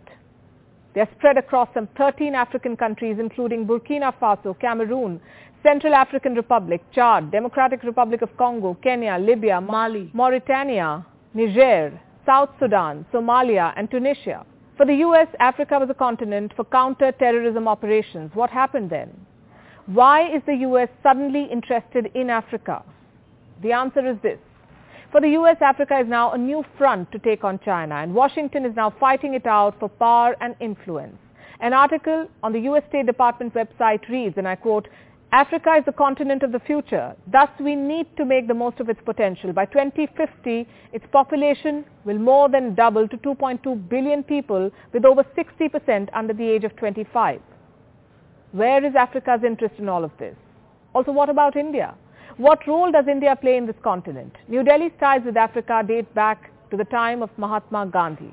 India was part of the Bandung Project of 1955. New Delhi supported Africa's anti-colonial struggles. It supported the liberalization movements in Ghana, Algeria, Tunisia, Morocco, Angola, Mozambique, Guinea-Bissau. India also raised the issue of racism in South Africa. It will be unfair to say, though, that India's newfound interest in Africa has nothing to do with China. In 2018, Indian Prime Minister Narendra Modi toured key African states just ahead of Chinese President Xi Jinping's visit. In 2018, India decided to open 18 new embassies in Africa. India has defense partnerships with Zambia, Nigeria, Ghana, Ethiopia, Botswana, Uganda, Mozambique and Namibia. New Delhi is currently training African military. Indian company Airtel is a dominant telecom firm in Africa. New Delhi is offering 50,000 scholarships to African students. Despite everything, India is far behind China in the race for Africa. China's Belt and Road Initiative has sealed its hold on Africa. If in the 1900s Africa was colonized with force, in 2020 it is being trapped by loans. China accounts for 14% of sub-Saharan debt. In Kenya, the volume of Chinese loans is six times that of France, which is the country's second largest creditor. And Sri Lanka can tell you what happens when Chinese loans are not repaid. China is looking to capture Africa. It has a strong diaspora. It is spending big money. It is selling its movies, culture and currency. China extracts raw materials. It manufactures products with them and sells them back to this continent. Does this remind you of something? What did the British do in India? In the 19th century, the rivalry between Britain and France fueled Africa's colonization. In the 21st century, the trade war between the United States and China is hastening the same. Just like the 19th century, there are numerous countries in the scramble for Africa, and just like the 19th century, there is nothing in it for Africa. Gravitas Plus, co-presented by Skoda. Simply clever. You heard an audio clipping that you can find on YouTube. It was giving their perspective on, the title Race for Africa. We we may not and we don't necessarily agree with all of the materials one may articulate in their from their perspective. But we do want to share with you perspectives and information that will be of value and helping you to be more critical. The last part of the um, that audio it seems to be more anti-China for whatever reason. But anyway, that's their position. It's not Africa on the move. So we're going to our theme today, open topic, open discussion on that theme. Tonight, we'd like to hear from our panelists. And if you would like to join in, just dial in at one three two three six seven nine zero eight four one. Our theme tonight is, and I said this, and we said this, because it is what it is. Let's get serious. Let's get serious with European domination and exploitation of Africa today and its current neo-colonialist practice. We want to direct you to two particular documentaries on YouTube, and we praise the, the people, the brothers and sisters who done these documentaries, have raised such a critical understanding on some of the real realities in Africa and among African people today. Those two documentaries or videos that you can find on YouTube are titled African Leaders Just Open Up in UN, said enough is enough. And the second one is Kenya President Bless Just Blash the West while in European Parliament. We're going to have this open dialogue discussion with our panelists at this point in time. And Brother Haki, looking at those videos and just reasons to backdrop, just speak to this whole issue of, you know, let's get serious about this whole question of European domination and exploitation of Africa today, and this question of how it using neo-colonialist practice to carry out its continued domination since its arrival in Africa. Your thoughts, Brother Hakeem. Talk to the people. Can you hear us, Brother Hakeem? I'm sorry, brother. Uh, I'm sorry. Uh, what was that question again? The question is just your general response to the two videos that we chose to speak on as it relates to our theme. And our theme tonight is let's get serious with European domination and exploitation of Africa today and its current neo-colonialism practice. There are two interesting videos on YouTube. One is African leaders just opened up in the UN, said enough is enough. And the second one is Kenya president just blast the West while in European Parliament. Your response your take on, on, on what was said in the video as relates to what you just heard from our backdrop of, of this race for Africa. And um, but in this context, we want to talk about European domination and exploitation of Africa today. What do you take from these two particular documentaries from your perspective that the audience should be aware of? Yeah, yeah, yeah. Well, you know, you know, brother Africa. Let me let me just be very, very, very candid here for a while. Uh, you know, one of the things is that, you know, um, when when when when African, I appreciate the African president standing up and saying, listen, essentially what they're saying was enough is enough, and essentially critique the history of imperialism, you know, on the African continent, and of course that's all all well and good. But what I find problematic is that if we if we're going to acknowledge imperialism existence on the African continent, why there are no policies in terms of Sicily to undermine imperialism on Western Western uh, Western on, on on the African continent? It seems to me a, a tendency among many African leaders to persist in the current economic and political arrangements uh, to the detriment of Africa. But while on one hand talking about the need in terms of the substantive change on the continent, but on the other hand, embracing the same policies that essentially uh, uh, undermines Africa's development. So, I'm, so I'm hard pressed to understand where they're coming from. And one of the things I'm I'm I'm, I'm very concerned about is you know like, uh, you know, the the real motivation in terms of you know making certain kinds of statements. Certain kinds of statements are very good in terms of you know calling attention to oneself. Certain kinds of statements are very good in terms of you know um, you know um, perhaps uh, preventing, you know, a potential coup in society by telling people that, uh, in fact, that their interests are your interests. Uh, but my problem is that, you know, one of the things that if you're going to bring about substantive change, then if you don't want to address the imperialist structure in terms of, you know, policy, uh, then what you're telling me is that you, in essence, you support the status quo as you support things as they currently exist. For instance, so when we talk about imperialism of African continent, Brother Africa, one of the things that, you know, it seems to me, and, and Muammar Gaddafi was absolutely correct. If you're going to talk about a united, a free Africa, then you can't do that without talking about a, a central bank of Africa. You have you have to have that. But I don't have I don't hear any African leader talking about a central bank of Africa. I I don't have, have heard one. I heard regions in terms of talking a possibility in terms of forming a, a single currency, uh, you know, based upon a, a, a, a, an agreement between, you know, certain regions, you know, the continent. And that's positive, and that's very, very good. But but if that regional development in terms of creating a, a currency representative of that particular region, if that if that development of that particular currency is not strong enough to refute the power of the of you know uh, of the current uh, monetary system or the current imperialist system in terms of you know, how money is assessed and how money is valued, then the bottom line is that it's not going to be very good in terms of bringing, you know, real power to the continent of Africa.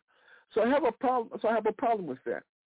It seems to me if you're not talking about, you know, an African central bank, then seriously, what you're saying is that the possibility in terms of, you know, you know, creating a strong currency, which is key, is an impossibility. And of course, we understand that without that strong currency, then we understand that uh, in terms of just pricing commodities, you know, it becomes impossible to price because as long as commodities are priced in terms of in terms of Western states determining the prices of the commodities, then of course those those commodities are priced at a, at a way in which this this value uh, this empowers Africa, but the same token empowers Western states. And so therefore, that fundamentally that kind of arrangement, that kind of formula that currently exists in the in international arena in terms of financing, can only be addressed by a strong Central African bank. But I don't hear any African leader saying we need an African central bank. You know, and so and so, excuse me.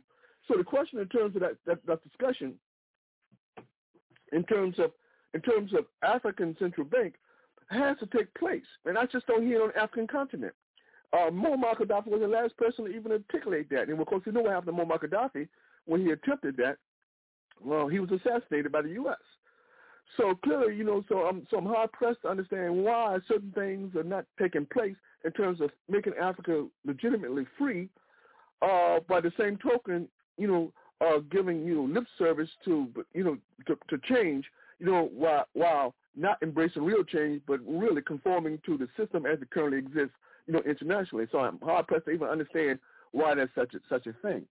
Uh, also, you know, I think the question in terms of, you know, commodity prices is so, so key, Brother Africa. One of the things is that when you think about in terms of the value of currency, you know, one thing they had to figure in uh, uh, particularly uh, is the question in terms of, you know, uh, the, the question of raw materials. Raw materials has a figure in considerably in terms of pricing one as uh, pricing currency the currency of one state. So the more currency that you contribute, you know, to the global marketplace, then the more the value your currency should express, you know, your the, the level of, of commodities or level of commodities that you that you uh, provide, you know, for the world. Uh, that's not happening in Africa. Those commodity prices, because they're established by the Western world, uh, it does a disservice to Africa in terms of commodity prices. Commodity prices very, very low. Those Western states purchase them very, very cheaply. They come over here and process them they're selling back to Africa at exorbitant prices. And it's, and it's continued to, to disempower, to impoverish Africa. And the mere fact that African leaders won't acknowledge that, uh, for me, is problematic. And so I'm trying to understand. So when you talk about enough is enough, you give these grand speeches, you know, about, well, you know, uh, if, you know, uh, if, listen, the West are doing A, B, and C, you know, uh, you know, that this has to change in terms of, you know, making a more equitable marketplace in the international arena. That's all fine and good. But the question is that we have to understand that fundamentally the West has no obligation in terms of creating a fair, just, harmonious world. That's not their interest. Their interest is to maintain exploitation of the African continent. The question becomes, what are African leaders doing to prevent that? And I just don't hear it, brother Africa. So maybe it's just me, but I to not listen. I'm saying, listen, you, we, Africa has these problems. You know that. Now, what is your counter strategy to the Western strategy? There is none essentially to go along with the Western strategy at the expense of, of, of African economy. So e- economies. So I'm I'm I'm hard pressed to understand what's what's really, go, really going on. I did enjoy uh, uh, President Addo of Ghana when he talked about reparations. Uh, at least we got one president out there with some backbone in terms of saying, listen, the systematic destruction, you know, of African states, uh, the human psychic damage that you've done to a people, you know, can't be simply dismissed. And I know there are people saying, well, you know, well, slavery is not slavery is not new. Slavery's always been around. You know, yes, slavery has always existed to varying levels. But when you talk about in terms of brut- the brutality, the brutal nature of slavery, the brutality of Western slavery was unprecedented.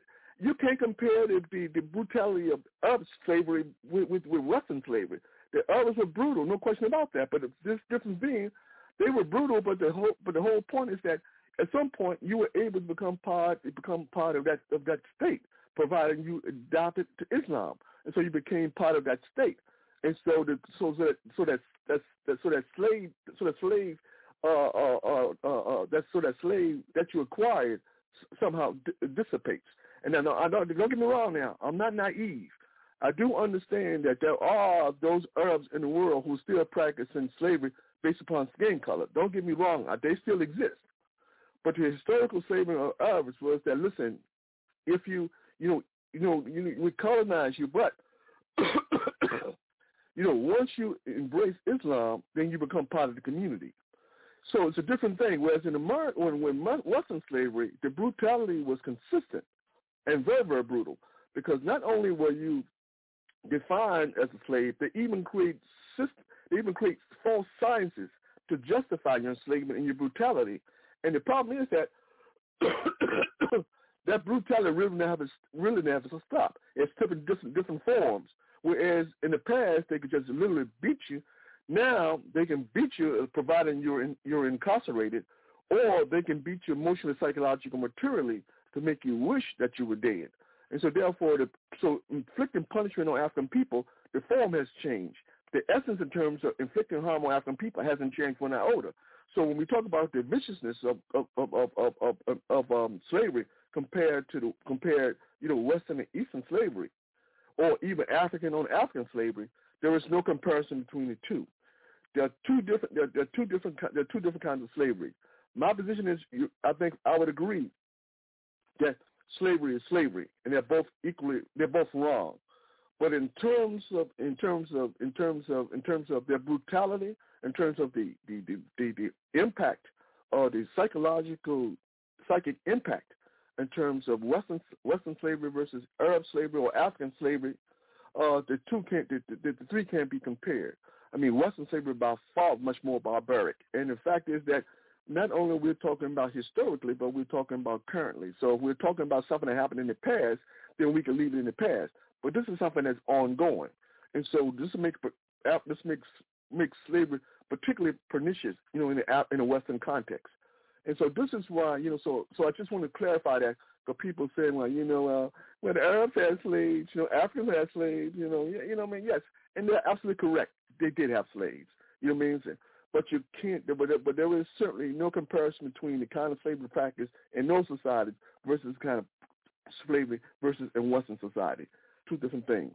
But in any event, brother Africa, so I think I appreciate the fact that Nana Addo of Ghana at least raised the question in terms of reparations because it acknowledges not only the, the systemic, uh, but the, also the psychic abuse in terms of people uh, who are suffering from the effects of that slave trade, you know, that that, that existed, you know, hundreds and hundreds of years ago. Uh, so I so I really appreciate that. But but my general my general concern is, brother Africa, is that listen, if you tell me that imperialism exists, but if you want to acquiesce and you continue to participate in imperialist structures, then you can't be serious about in terms of bringing about a redress to imperialism if in fact you're going to participate in that same system that in fact under underdevelops you know an entire continent. Uh, so for me, I think that was very, very problematic. And with that, I'll close.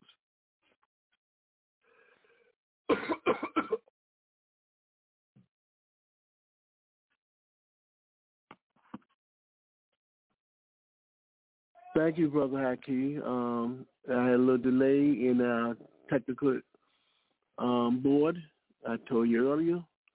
Uh, they said they're still operating on the system, so some of the stuff is outside of our control. But we got it back. It came back. But in terms of this question of um, our theme tonight, and we're talking about let's get serious with European domination and exploitation of Africa today. And the second part of it is its current neo-colonialism pra- practice.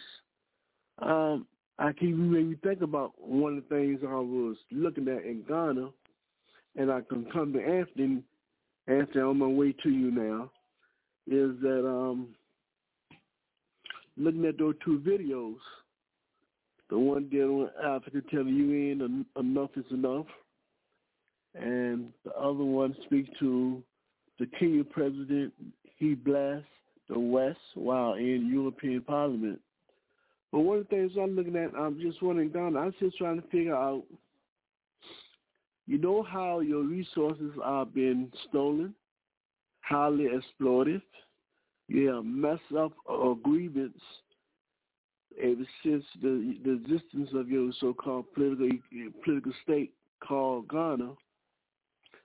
How do all of the gold reserves, the gold in Ghana, 90, 90 to 95 percent of it, is owned and given and controlled by forces outside, European forces, individual. and the state itself only has access to ten percent. How can that be continued to be accepted? I don't get it. Talk to me, brother Anthony. What do you take from these uh, two documentaries as relates to our theme today? Some of the things you'd like to share with our listening audience. The mic is yours, brother Anthony. Thanks, uh, thanks, brother Africa. And uh, uh, let's see, you ra- you raise a very good question. And uh, my takeaway from these videos is that uh, the uh, the criticism of Europeans and their role in Africa is positive, but I did not see. Uh, uh, the problem is I don't see any concrete uh, steps taken toward political unification, which would solve uh, the contradiction of some of these economic relationships that exist presently.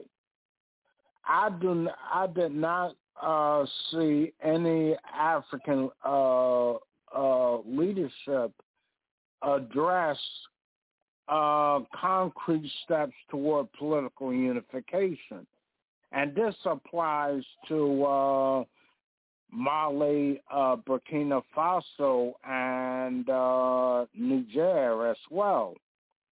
And even though uh, even though they are they're trying to uh, throw off the effects of French neocolonialism, they have not taken uh, serious steps toward political unification, which is the only solution that would uh, would eliminate uh, neocolonialism and uh, European exploitation once and for all. I think uh, I think the masses of the people are putting pressure on the political leadership uh, to at least uh, talk uh, the rhetoric of criticizing um, uh, Euro- Europeans for past redresses and whatnot, and for the continued uh, oppression and exploitation of Africa. But I do not see, at least among uh, the so-called uh, elected leadership, concrete steps towards Pan-Africanism. And uh, and I think that's critical because that would be the only solution that would um, you know would uh, you know address some of the economic contradictions that Brother Haki pointed out earlier. And uh, and uh, I you, you know my takeaway is that uh, the masses are putting pressure on the political leadership to uh, at least change, but uh, let's see, uh, you know, unless there are concrete steps toward uh, Pan Africanism, uh, you know that uh, that is the litmus test for me. What uh, what uh, what are they doing to um, you know uh, eliminate the present political borders, which are an, uh, an impediment to Africa's development because it, uh, it, it it preserves the structure that the Europeans grew up at the Berlin Conference. And uh and uh you know and uh so I think um you know uh you know while the the rhetoric uh you know sounds good there have to be concrete steps taken toward political unification because without that, uh, you know, you really, uh, you really can't get a handle on your economic situation. I hear you, Brother Anthony. I would just like to cautious you on the issue of what steps may and may have not been taken as we talk about trying to create this this this this, this, this manure of concretizing, you know, building Pan-Africanism. Because I have seen when you talk about Burkina Faso, Niger, Mali, there seem to be taking steps to go precisely what you are raising, which I think at this point in time probably one of the brightest things on the continent, uh, you know, throughout the continent. Uh, I'll just caution you to, you know, maybe research that a little more and take a closer look at those particular countries. But I do think mm-hmm. it's better to understand more particular the role of Europe in the West and how they are controlling Africa so we don't know how to policies and make decisions to to eradicate this this, this domination and exploitation of our people. Uh, you know, because even this question of contractual agreements, no contractual agreements can be forever and can't be changed. And now we see mm. these kind of agreements they have with African with European countries, and we saying we can't make no changes that creates a real, real issue in terms of whether or not if we should somehow becoming a free people. But anyway, we have your take. We go to Sister Eleanor. Talk to us, Sister Eleanor. What issues and lessons you'd like to share with our people as relates to our theme? Let's get serious. With European domination and exploitation of Africa today and its current neo-colonialism practice because it's definitely a neo-colonial practice when you look at most of the African leadership that are neo-colonists. As the brother said earlier, men don't speak out their mouth, do what I said, but not as I do. So your response, Sister Eleanor. Well, the um, president of Kenya was uh, clear to talk about the advancement of Africa and the development of Africa and the fact that everything that was discovered in Africa or the global south would no longer be uh, the property of the Europeans and that there would need to be a new uh, uh, community, a new a new uh, uh, economic community. And uh, you, they talked about uh, the important focus was the lack of access to energy for one billion people where their resources had caused the development of uh, of Europe after war World War II, and the Marshall Plan was devised to redevelop Europe while underdeveloping Africa.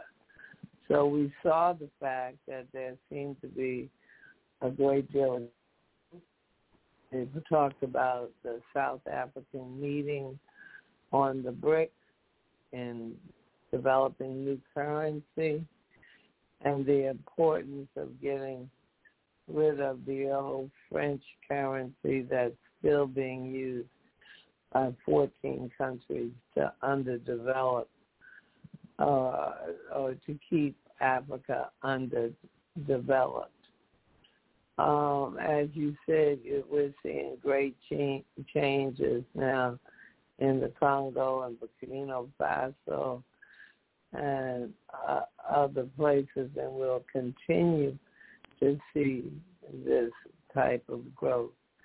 But I think that there really was some serious conversation on the issue of uh, global warming in that the across the Sahel um, refugees right now right now by the millions are uh, having to move or attempting to move to the global north because of the climatic conditions in Africa and the fact that uh,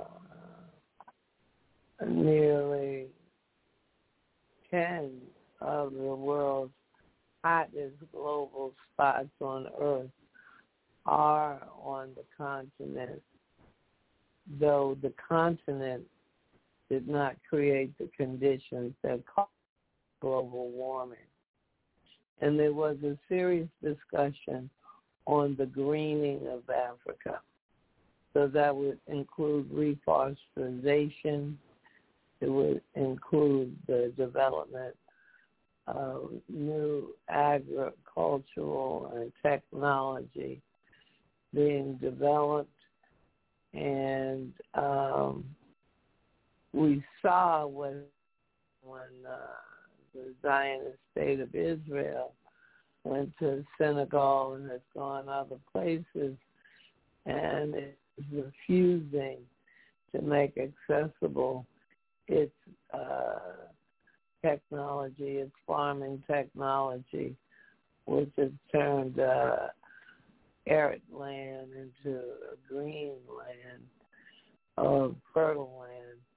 So um, you see that the uh, African uh, Environmental Conference itself, set up by African nations for African nations, example of beginning to address the issue of global warming independently, which causes uh, caused there to be better preparation when they were at 28.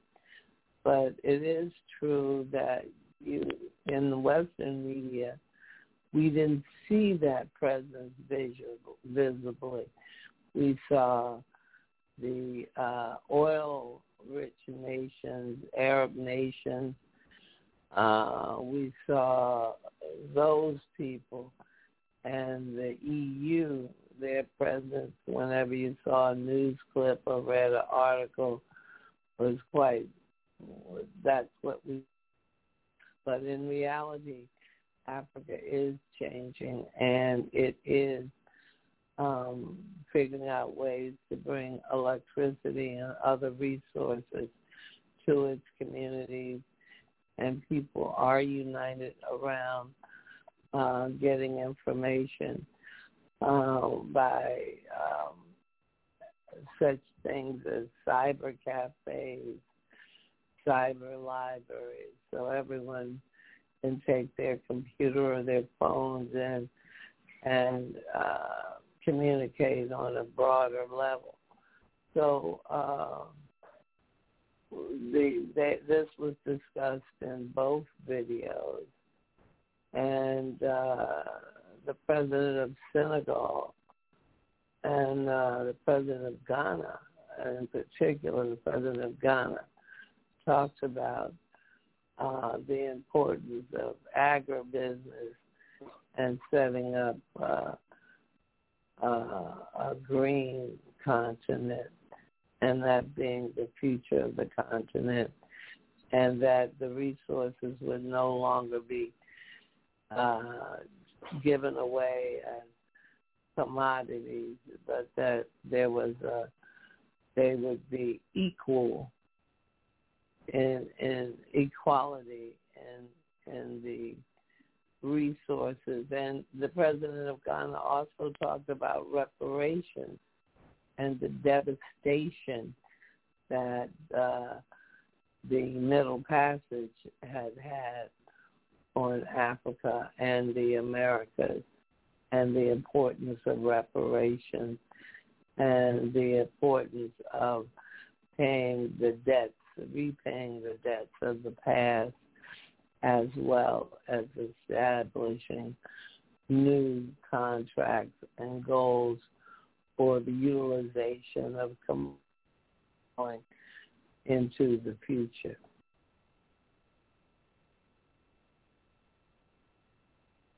Thank you, Sister Eleanor. Brother Moses, your takes on these two videos as relates to our theme tonight. let's get serious with European domination and exploitation of Africa today and its current neocolonialism practice. Your thoughts, Brother Moses. The mic is yours. Thank you, thank you, thank you. I think, you know, pretty much uh, Sister Eleanor covered a pretty good little uh, survey of what was happening in the videos. Uh, Brother Haki and Brother Anthony have broken down uh, the need for a Pan-Africanist vision and a, and a pursuit of concrete struggles to to uh, implement a Pan-Africanist program. And so, you know, these people are showing progress in that they're recognizing the problem and European domination and what's going on. But, you know, more advanced fighters or where the correct ideas come from come from experience in the struggle. And PLL, PLO, Lumumba, and uh, um, Julius, uh, was it Julius? Uh, I don't, this, Nair, I don't want to say Nair, but uh, no, Moemba, from, uh, PFL, Julius Lima. Lima. Yeah, Lima. I think these kind of, Uh-huh. these are the kind of people who've shown shown that they understand the problem a little more and a little more educated on what needs to be done. And so we need to be focusing our attention on on on on the veterans of the struggle and uh, pointing people in that direction. Um, I think you know it's Pan Africanism or perish, and so you know we we have to uh, support support a green a greening of Africa. Certainly, you know we support that. Um, um, the the as, as brother Africa pointed out, the um, the Sahel countries are getting together. The three countries, Burkina Faso and uh, Niger and uh, um, I'm bad on memory, but anyway, um, people are getting together. People are getting together and uh, and um, they're consciously pursuing um, the interest, self-interest, are proactive and a positive offensive program against. You have to have an offense. It's not enough to talk about what Europe has done and and how they did this and they can do that and all that. I mean, it's great, but to recognize the problem. But you have to have an offense, a proactive program of what a self-determined program about what you're about and what you're trying to accomplish, and uh, and stick with that, and um, and not so, and and and the other problems will be more clearer and uh, and less um, false evidence appearing real, less fear about the future uh, if we uh, stick with our own program. And I'll leave it right there. Thank you. Thank you, Brother Moses. Uh, panelists, if if if I could have y'all just draw a little more juice from the rationale of why African leaders are demanding Europe to get out of Africa and or to change its relationship with Africa. How do we give a picture of when we said domination and, and, and exploitation?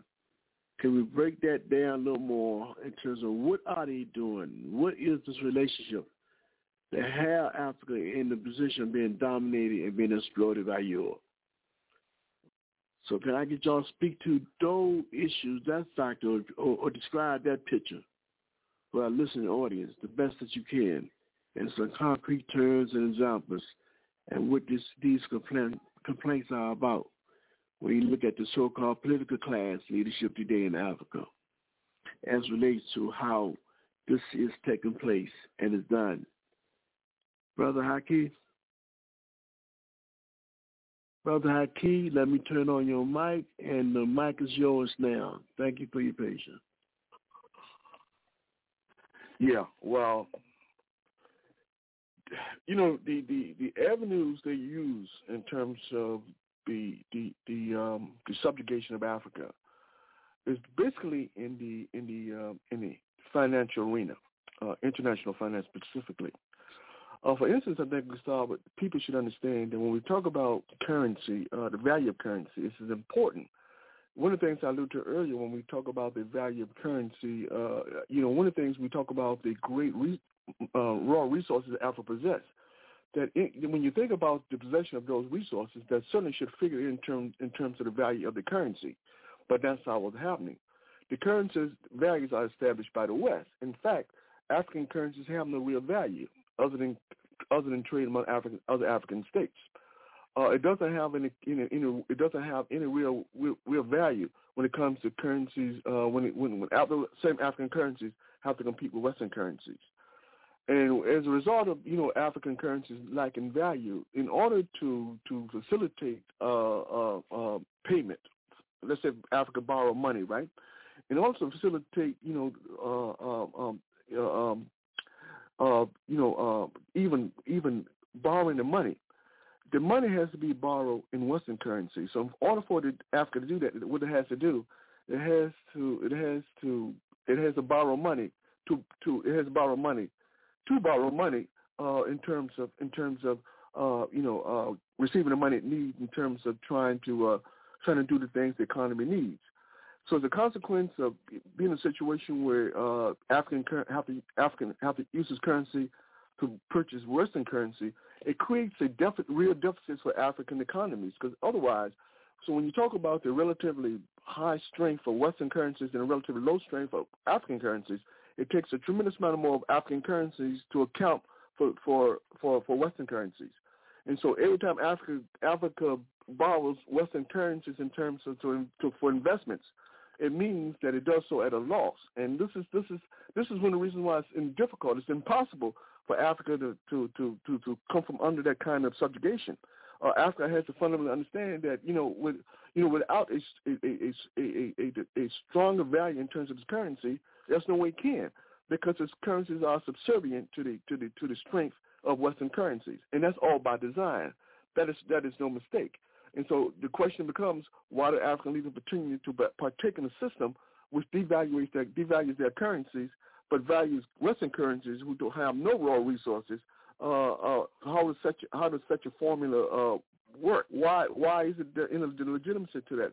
Why is it that uh, you know uh, African currencies you know continue continue to be rated so poorly uh, at the at the expense of Western currencies?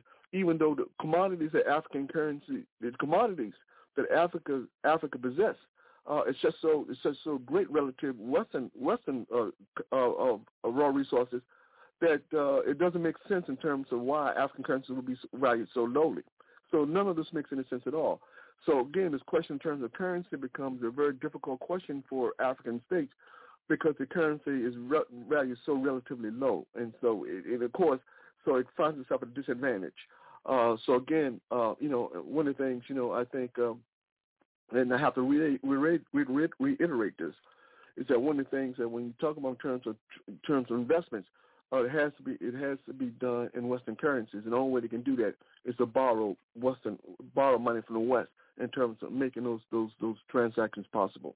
So that is fundamentally a problem. Also, when we think in terms of the function of these central banks in Africa, uh, like, you know, one of the things, real ironies is that when you talk about the, the function of central banks, uh, in Africa, you know, central banks are designed to mimic everything the Federal Reserve in, in Washington, D.C. does. So if Federal Reserve lowers interest rates, then African central banks are expected to lower their interest rates as well. So whatever they do, uh, they're expected to do the, the same. The problem with that kind of arrangement is that you don't have really control over your economic policy. And if you don't have control over economic policy, uh, then the, the bottom line is that, you know, without control of economic policy, there's no possibility in terms of creating uh, a situation uh, uh, economically where you can plan in terms of maximizing the potential in terms of profitability. Uh, and so, therefore, uh, this process is, is, is confounded by the fact that aside from not being able to maximize your ability in terms of, you know, economically planning, also, you keep in mind is that Western states determine in terms of just how much money uh, African banks have have to have in terms of in terms of being able to operate. And so, if African banks don't have a certain amount of liquidity in their accounts, and again, liquidity is basically liquidity is basically uh, is, is a, a mixture of, of, of some African currencies, but mostly Western currencies. Because again, Western currencies have more value, and so therefore, uh, the the feeling being that with, with, with Western currencies, uh, any kind of economic emergency that arises, Western currencies has the strength to to provide uh, to provide the, the liquidity that the uh, that the, the, the, the banks need in terms of covering any potential investments, you know, from investors throughout the world. Uh, so clearly, uh, this this liquidity requirement is is, is is is a very difficult situation for Africa because if you don't have control over your the function of your money supply, over your money, over, over money, then you certainly can't supply. You can't control the supply of money in terms of how it functions, how it moves through, you know, in and out of your system. You have no control of that. That is done by Western states. And so, for anyone who who, who are rational, that is crazy that you have a situation which you don't have control over the flow of currencies through your system. That the flow of currency through your system is determined by states, you know, far, far away, you know, from your country. Uh, so that's the second thing. Uh, I think that's that's basically it. I think those things are important. I think the, the question in terms of currency, the currency manipulation that takes place and the low value of, of African currencies, and the liquidity question in terms of undermining uh, Africa's uh, economic uh, uh, economic economic abilities uh, simply by um, ensuring that Africa in have a certain amount of reserves, you know, in its banks in terms of being able to pay out pay out for investments uh, or, or, or borrowing costs or those kinds of things. Uh, so, so clearly, brother Africa, those kind of things have to fundamentally change. But that's the problem in terms of in terms of you know in, on the international arena why Africa is so so so uh, hard pressed in terms of being able you know to rise above the fray. These things fundamentally have to change. If these things don't change, then the bottom line is that imperialism will, will, will only continue to persist. And I'll close with that. Thank you, Brother Haki. Brother Anthony, talk to me. One of the things um, that would show why they want Europeans out of Africa and, their dom- and, and to eliminate their domination is what about the financial price arrangements for their resources? It has been supported for for I don't know how long. France is getting uranium out of Niger for as little as 90 cents per ounce, but turn around and resell it to other countries for 200 U.S. dollars. Just give you as an example. So talk to me, Brother Anthony. Talk to me. The mic is yours. Yes. What other forms forms of domination and how it is done that we need to look at? Because it's clearly it seems to be that in order for Western European countries to exist, their whole premise is based upon Africa must be at the bottom and they must own and control their resources and get it for as little as as free. Your response. Yes. Uh, yes. One of the ways in which um, in which uh, uh, Africa suffers is because it is not able to set the price of its raw materials. And that impedes Africa's development because it can industrialize. It doesn't have the resources to do so. And uh, and uh, this is uh, this is continues to be a very serious problem. One of the other ways in which um, Europe uh, continues to exploit Africa is uh, they sell uh, they sell manu- manufactured goods on the African continent, and uh, and uh, this uh, this and because they control the price of everything, Africans have to spend more for manufactured goods from uh, from, from Europe and the U.S. and uh, and this undermines uh, uh, Africa's ability uh, to de- uh, to develop resources to sustain itself. Now, going towards a green economy would help, but uh, as I said earlier, uh, let's see, uh, you know, uh, concrete steps have to be taken toward political unification. And uh, it is through that political unification that it's possible to change economic relationships. And uh, you know, so uh, so that needs to be done. Brother Anthony, yeah. can I raise something with you based upon what you said and how the world continue to uh, allow other people to dictate to Africa and make Africa look like it's just weak and hopeless and can't make changes based upon its own internal drive and discipline? If you are selling resources, and you are very little getting very little from it from the beginning. If also, if 80% of the, uh, the electricity that has been provided by France coming out of Niger. But yet the people in Niger itself don't get any benefit from his own materials. Who will really suffer the most? If African people say, okay, no more no more uranium. If they can't, you know, deal with um on a different exchange if we will hold that, who would suffer the most? Europe, actually, because. Uh, so what did you uh, say about we can't dictate and affect prices? Is that a more of a political, ideological issue, or, or believing that? Just go, I said so. Uh, that's what it is. I don't get it. But uh, it's it's a, it's your, a political issue it's a political issue primarily. And uh, and uh, let's see, and uh, now if uh, if Africa was unified and uh, socialist instead of uh, divided into uh, these 54 states, some of which are not uh, are, are, are not economically or, or, or politically viable for the most part, which is uh, which is why.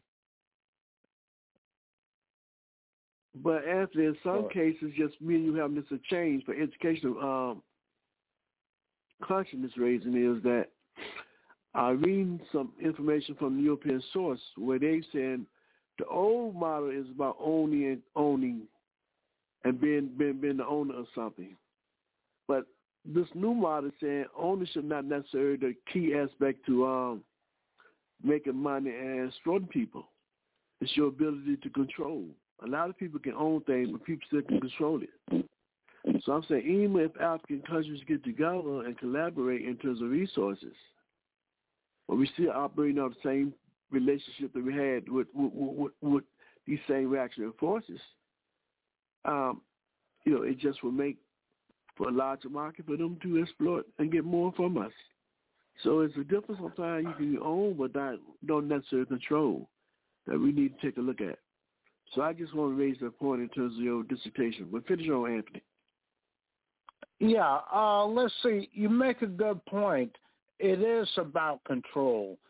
And uh, and uh, that's why uh, uh, you know uh, uh, uh, uh, you know people uh, Pan Africanists such as Toure uh, and Nkrumah and uh, Kwame Ture worked so hard for uh, you know for uh, for uh, for uh, uh, political unification uh, because uh, you know when these uh, the way uh, the way Africa is uh, divided into these small microstates, it uh, that none of them have the power to control their resources.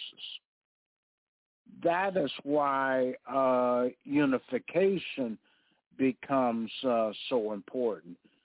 Not only uh, uh, politically, but also even militarily. uh, because uh, uh, none of the African uh, states have the ability to stand up to imperialism, uh, uh, you know, as they're constituted. And uh, and uh, Libya, the situation with Libya is a case in point. And uh, you know, uh, let's see, uh, and um, you know, uh, uh, we need to uh, find ways of helping each other out, uh, you know, more.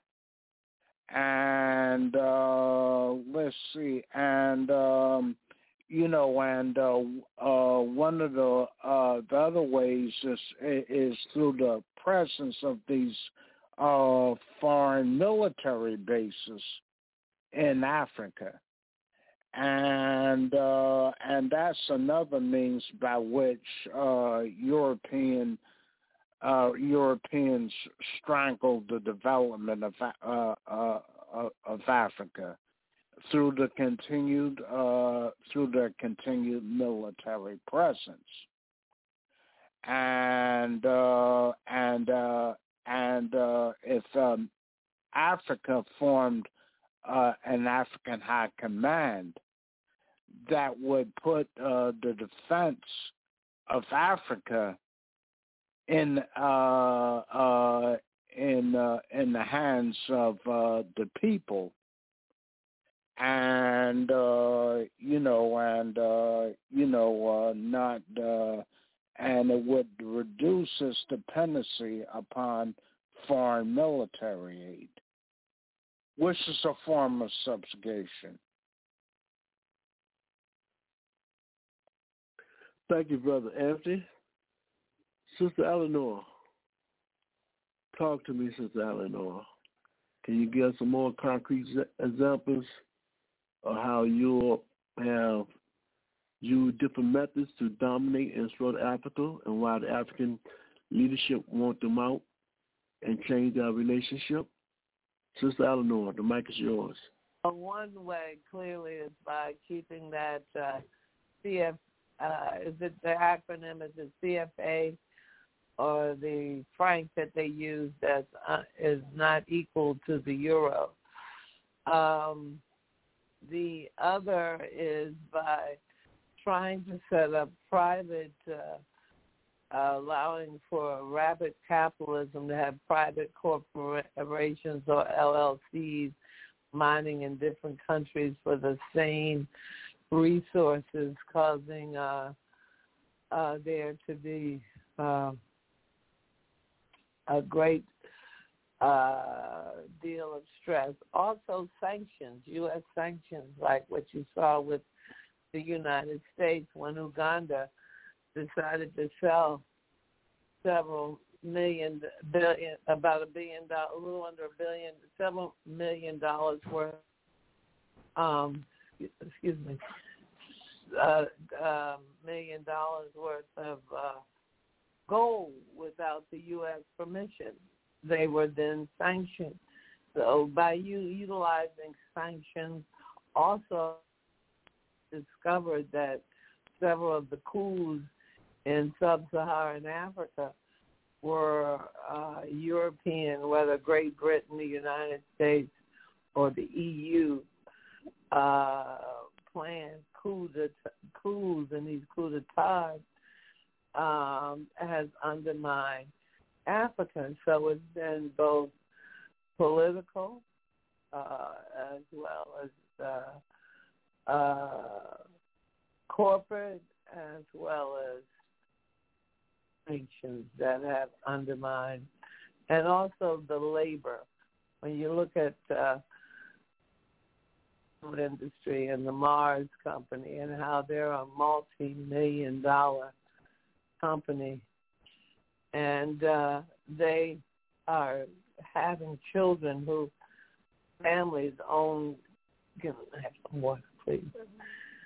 And whose families own these uh, uh, very poor farms with a very rich crop have children as young as five um, collecting cocoa plants for pennies an hour or a day while they're selling uh, candy bars for three and four dollars a bar at three and four ounces using less than an ounce of chocolate to cocoa to produce a pound of chocolate. So we see all kinds of uh, ways that uh, corporate, uh, the corporate West and their political campaigns uh, manipulate Africa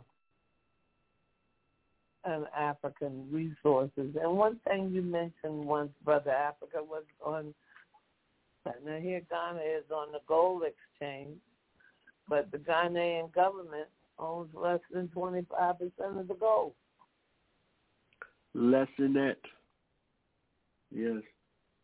And so we need to see what we saw with the end of apartheid in South Africa and Rhodesia.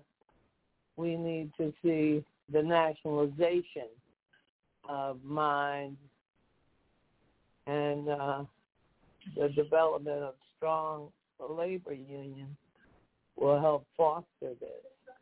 So there are many avenues that underway, and uh, we have to, and I believe uh, we're the diaspora and the uh, Africans at home unite and become aware of uh, the revolutions. Take a look back at what Ahmed Sekou Toure did in liberating Ghana and the role that Fidel Castro played in that liberation. And so again, African education becomes essential. Africans have, uh, on the continent, seem to have superior education in many ways than that of the West.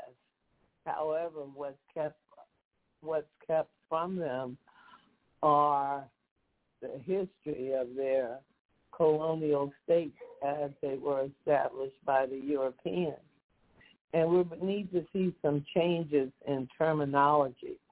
You know, we call African people as we do Native American people. Native American people call themselves nations.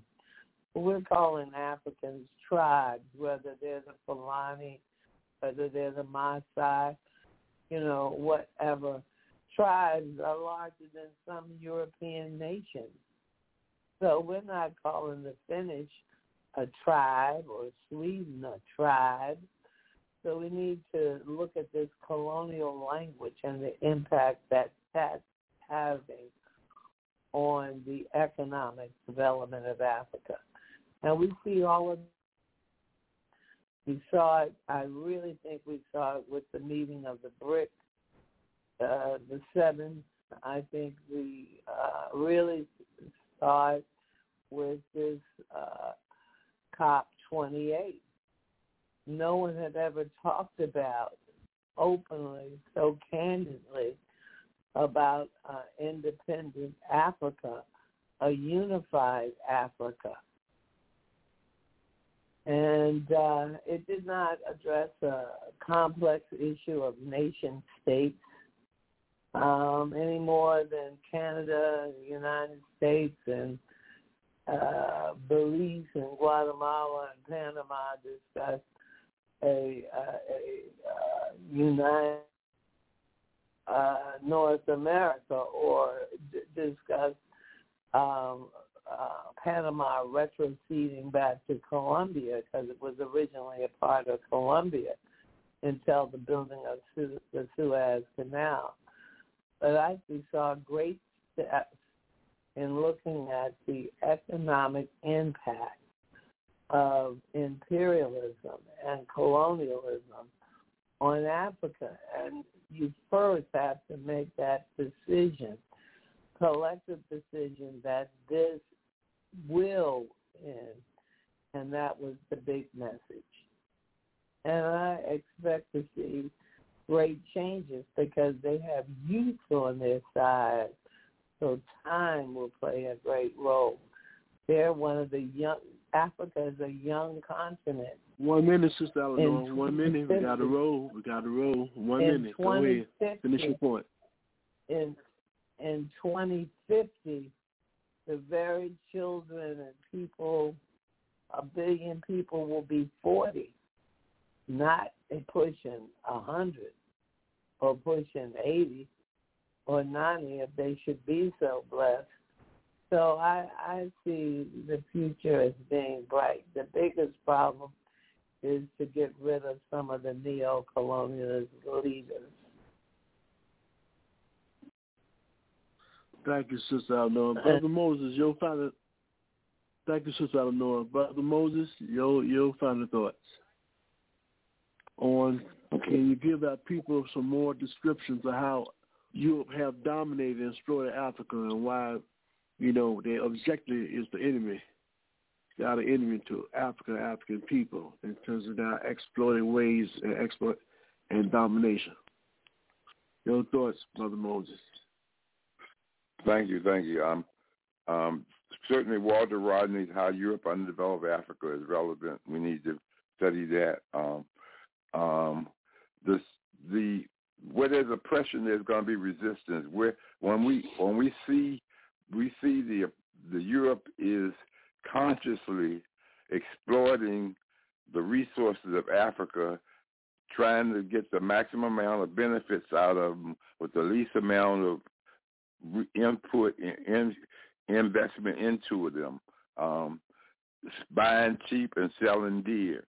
Uh, this is all capitalism, and so, but we have to have Africa has to have its own agenda, its own program of action, its own desires, because commodity prices aren't aren't aren't just some kind of objective um, pricing it's a subjective pricing. This it shows the relationship between Europe and Africa. It's not just Africa and the and the commodity, but it's a relationship between Europe and Africa that is reflected in the price of the commodity. Just like wage slavery is a relationship between the owners and the workers. It's, it takes a certain condition has to be set up before it can happen. And so what we need to do is recognize the situation and become conscious of it and so that even though it's still going on, now we are aware of it and we can resist and we can figure out how we can end the problem. And so, you know, the struggle is is a real concrete struggle and we have to keep our eyes on the prize because if we keep our eyes on the prize, keep politics in command, then the contradictions of the day-to-day struggle and little um, problems that come up will be resolved correctly. There will be correct handling of the contradictions among the people because we have our focus on the real, real enemy and the real, real objective of what, what really takes to solve the problem. And we don't get caught up in these little day-to-day um, problems which seem so big, but they are nothing. And so um, I don't know, there's a, we have to keep politics in command. We have to study we have to study and know that politics determines economics always has and always will. Thank you. Thank you, Brother Moses. And at this point in time, we take a rubber shirt collector break. And when we come back, we'll close out our program today as it relates to Let's Get Serious with European domination and exploitation of Africa today and its current neo-colonialism practice. This is Brother Africa, and you are listening to Africa on the Move.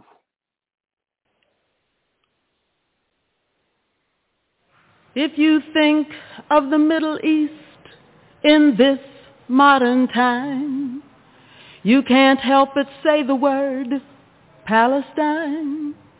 People there have lost their land some have lost their home. They live in other countries, their freedom almost gone. Palestine,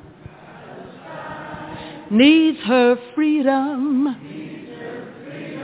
Palestine, needs our love, needs our love. Palestine, Palestine. Needs her freedom. Palestine.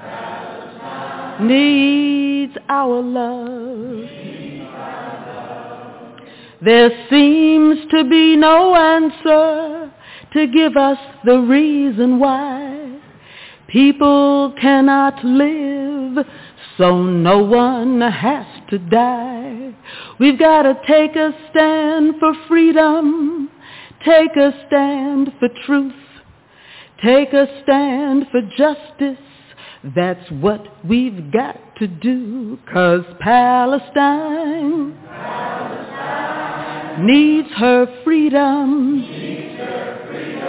Palestine, Palestine needs our love, needs our love. Palestine, Palestine needs her freedom. Palestine needs our love. People of all countries, of every race and creed, we need a new beginning. Let us plant the seed. Plant the seed of love and let that love seed grow. Plant the seed for everyone so all the world will know that Palestine, Palestine needs her freedom. Palestine, Palestine needs our love, needs our love. Palestine, Palestine needs her freedom, needs her freedom. Palestine, needs our love.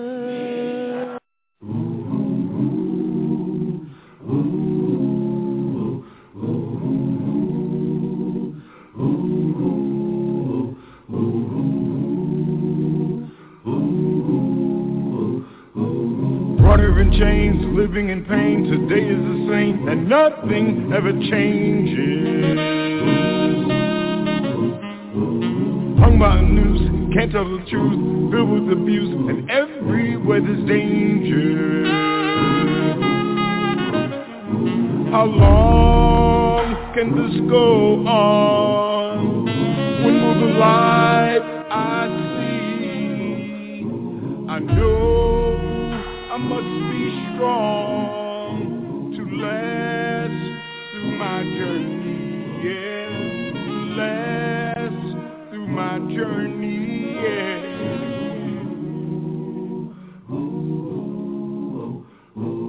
Time will arrive when we must decide to get off the ride and stop going through these changes. Must prepare and learn how to care, for soon we'll be there where our lives won't be in danger. And when the light is clear, oh how beautiful I will be to know that I've been here and made it through my journey, yeah, and made it through my journey, yeah. Yeah, yeah, yeah, yeah, yeah. Made it through my journey. Made it through my journey.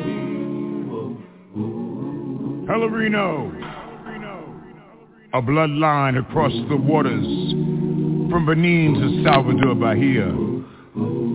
A scar across the face of the earth. Pelourinho, the place they brought the Africans, the place where they tried to make them slaves. Pelourinho! You can feel the whip, hear the cries, and see the blood in the red clay. The clay that holds the stones together is African. And each stone is a bone from a people called slaves. Pelourinho is the place where death came to dwell.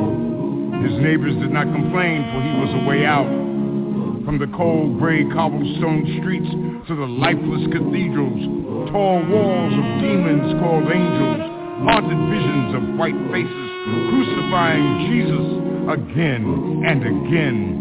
But in the sacrifice of this blood, of this dance with death, comes life more rich, more pure, more alive, where death spent many lonely nights pacing the floors of his funeral parlor, waiting for someone to die.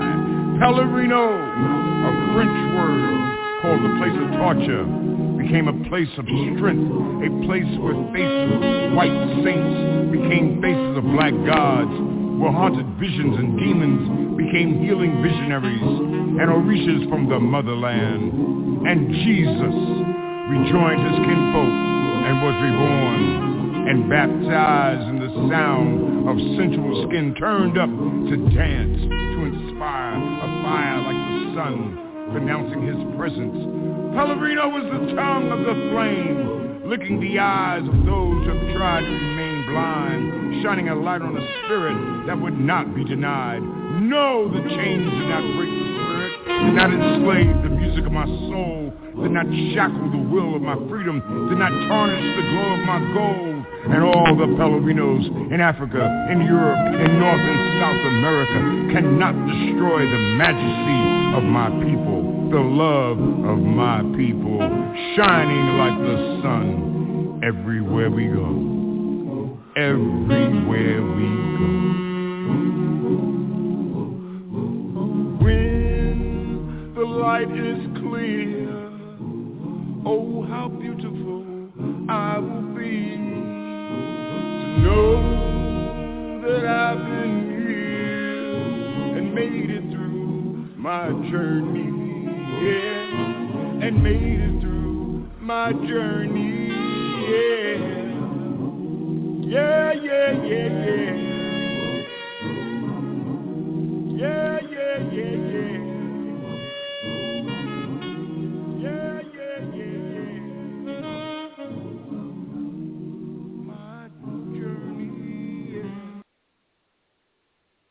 We'd like to welcome you back to Africa on the Move. This is Brother Africa.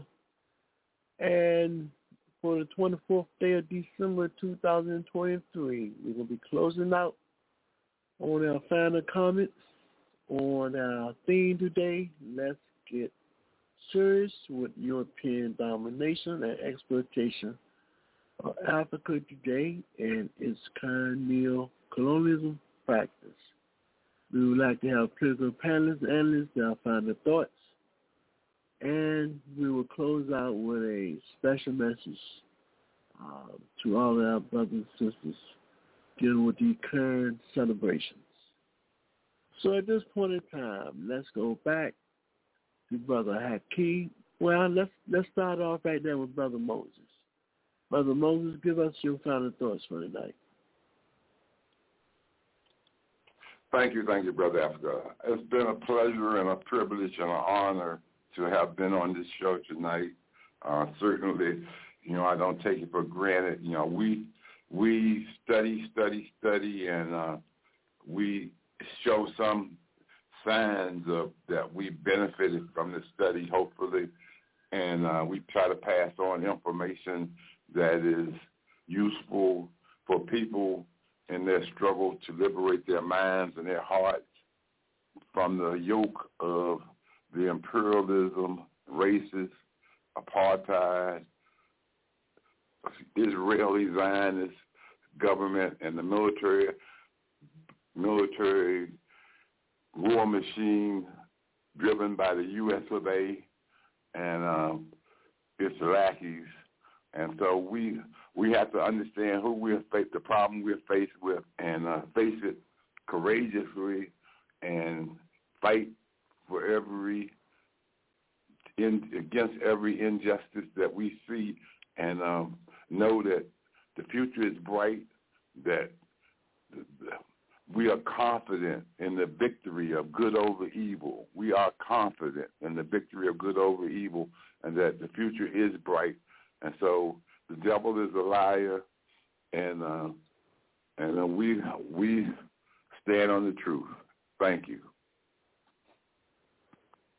Thank you, Brother Moses, for your contributions to today's program. And we continue to look forward and working with you in the upcoming New Year's as well. Thank you, Brother Moses. Next, we go to Sister Eleanor. We'd like to hear your final thoughts for tonight. Sister Eleanor, the mic is yours. Uh, well, ditto. Uh, I agree with uh, Brother Moses, uh, Aki, and Anthony that we study, study, study. We learn and grow through this show and through this forum, and that it is a benefit to our listeners and ourselves. And we'd like to, I'd like to continue to invite our listeners to join in and continue supporting us and to tell their friends about us and to remember to stand in solidarity with the people of Palestine because uh, just as um, the drone strike was occurring in Mogadishu uh, while we were complaining about the strikes uh, in other places. Obama was bombing Mogadishu. The weaponry that Israel is using against the people of Palestine is being sold to nations around the world and will also be used on us. So remember, stand in solidarity and know that to witness a and think there's some legitimate reason for it. Is just the evidence of how brainwashed we are because it is truly not so. Thank you, Sister Eleanor, and I do agree with you in terms of this narrative dealing with uh, Palestine and the Zionist state of Israel. It's not a war. You don't have no two equal. You don't have no two nations or two armies going against each other. You know, this is just total a genocidal uh, methodology of ridding the people from off the land. And it's really interesting how the world is seeing this in front of their eyes. And they cannot, at this present time, stop this genocide process. But like always, we know when there is struggle, there is progress. The Palestinian people have a history of struggle. We know that the truth crashed to the ground eventually rise back to the top. And one day, Palestine, like Africa, it will be free. So let's go to Brother Haki. Your final thoughts for tonight, Brother Haki.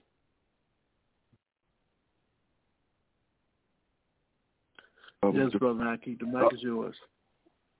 An awesome thing about the late uh, Gil Scott Heron when he talks about waiting for the axe to fall. It seems to me, you know, that uh, you know, and and thinking about the axe is about to fall. When we look at the kind of things that are going on in society, you know, I think we have to marvel at the kind of uh, uh, insensitivity toward humanity, uh, the uh, the brazen uh, dis- disdain for humanity that that permeates the society. Uh, you know, one of the things that you know when we talk about Brother Moses earlier talked about fascism, the spread of fascism in American society. But what is interesting about it is that a lot of the people who who are adamantly pushing fascism are the very very wealthy, the billionaire class. In fact, they even termed a a, a word for fascism, upcoming fascism, called the Red Caesar. In other words, their position is that they they're they're adamant that Trump must come must come to power again because they see in Trump an opportunity to have a a, a, a rehearsal uh, of sorts that uh, that similar that took place in Nazi Germany, and they see uh, they, they see Trump as their man, and so they're brazenly supporting Trump, doing everything they can in terms of making sure you know that Trump uh, wins his next election, and if he wins his next election, then it assures the the the the the the, uh, the consolidation of, of the fascism forces in society, and that is some very scary stuff. And so when we think about in terms of banks, in terms of the propensity here lately over the last over the last eight months, uh, to to you know singularly you know take people's money and uh, and and then tell them that listen, uh, you know, uh, yes, your money's gone, but uh, you know we have no obligation to reimburse you for for your lost money. So when you think about that kind of uh, that kind of hubris, then certainly you understand that, you know, not only are the banks, you know, critically in, in, in dire straits, but it also underscores in terms of the potential in terms of investments, potential in terms of, uh, uh, you know, credit uh, to keep the society moving. And because those things are lacking, uh, one thing we have to agree that uh, the economy is in, in, in, is in great pain, and uh, being in great pain, we have to understand that choices have to be made. And when we talk about choices being made in terms of when when society is under this kind of stress, then the only recourse for such a society is the constrainment of of of of of, of, of rights of, of the citizenry. They have no other choice but to do that. Uh, so when you have a bank systematically taking people's money and refusing to reimburse them, and there's nothing that can be done, then it speaks to in terms of the powerlessness of the masses of the people. The people become irrelevant. Because the people are irrelevant, what is done to them is irrelevant. And so therefore, when we talk about the spread of fascism, the kind of upcoming destruction, wholesale destruction, is inconsequential to those in positions of power. We need to contemplate that a little while. And lastly, when we talk about, you know, the war expenses in terms of Ukraine alone, I mean, the government is effectively out of money to, to according to the last statement, they had less than a billion dollars uh, allocated toward the Ukrainian war effort. Uh, even though the Ukraine is going to lose the war, it really doesn't matter because the, the capitalists have great investments in the Ukraine, and they win, and that's what it's always all been about. It's always been about acquiring more and more assets, Ukrainian assets, you know, for for the Western investors, and that's what it is. Uh, they've got total control over Western over Ukrainian uh, assets. And so by the time this war is over, these people are going to be so rich, Ukraine will be devastated anyway. It really doesn't matter. And the point is that you, when we think about it, in order for these these these Western capitalists to to to to to to take advantage of Ukraine and control its, his assets, they get the money from us to do such a thing. And so in that regard, all these expenditures in terms of helping the so-called war effort in Ukraine even though it's supposedly helping Ukraine, they understand it doesn't help Ukraine. But the same token, they understand that it impoverishes the U.S. economy. But it really doesn't matter because on the other end of the spectrum, they're going to come out smelling like roses because they're going to have all of Ukraine assets and we're going to have nothing, which means you're going to have a lot of poor people without jobs, a lot of hopelessness, a lot of despair, uh, and people with, people with nothing to do. And so, therefore, they understand the necessity in terms of creating the, the, the, you know, fascism because that is the only way that's going to provide them some longevity. They're not going to survive unless they engage in fascism. They really don't have a choice. They're locked in. This is what fundamentally the African community have to understand. And when we talk about the growth of fascism in society, and we talk about the legitimization of fascism by the billionaire class in society, then we better well understand that when it, when it comes to us, then we have to understand that we're going to be first on the firing line in terms of any kind of injustices, you know, that's going to sweep the society. We have much work to be done, and we have to understand that this is no joke. This is very, very serious stuff. But as always, Brother Africa, I encourage people to unravel the matrix. It is key. Uh, if we don't fundamentally take the time in terms of assessing what the what the reality is in society, then we're going to be, we're to be caught, you know, uh, you know, uh, you know, um, sadly lacking in information that we need in terms of our longevity in society. So with that, Brother Africa, I conclude, and you, you have a good night. Same to you, Brother Haki. And thank you as well for your contributions to today's program. Brother Anthony, give us your final thoughts for tonight. The mic is yours. Uh, thanks, Brother Africa. Uh, let's see. I I, I want to. Uh, uh, my final thought for tonight is our enemies are well organized.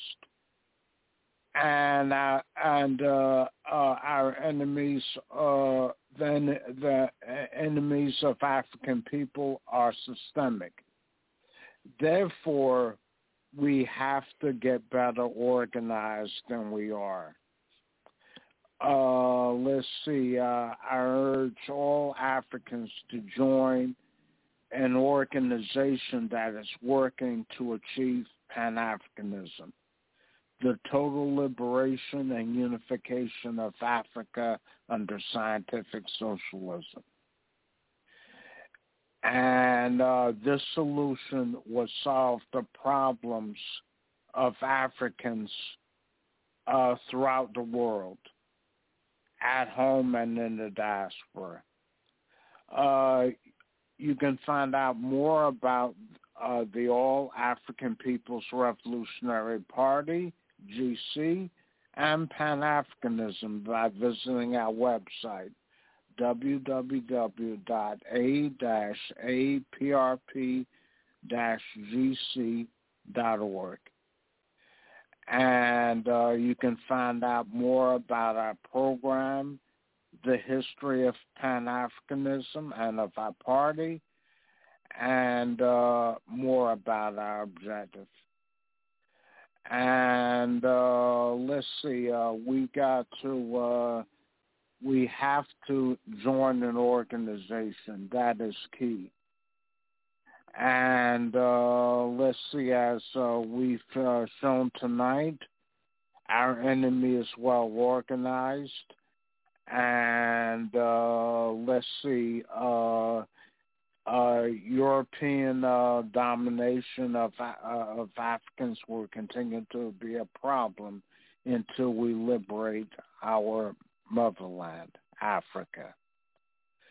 Thank you for having me tonight, and uh, uh, let's see, uh, continue to move forward always.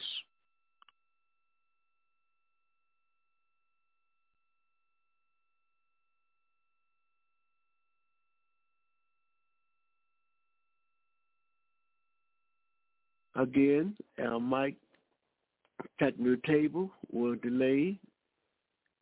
What we wanted to do is just tell everyone, thank everyone for their participation during this program. Thank you to the listening audience allowing us to come to home. We said at the beginning of the program, we want to let everybody know that this program is currently still facing issues with the live podcast system and we're not even quite sure if this program has been recorded. And we will get that recording. We're doing the best we can. We don't control the technology. Uh, we have had a positive relation with Blog Talk. I don't know if it's a Blog Talk issue, uh, but that's what they see on the board. But at some point, we hope we can get our production, technical production, um, back up to par. But anyway, this is the end of this program. we see you next week. Let's continue to strive to go forward and backwards never. And we'll play you a little bit of music, uh, inspiration. And we too want to remind you that Africa is where our heart lies as well. But we also know the physical aspect of Africa. So we share this music expression and ask you to Let's get on down so we can get on up and free Africa, African people, all of humanity from all of the various forms of exploitation and oppression. Until next week, let's get serious. This has been Brother Africa speaking on Africa on the Move.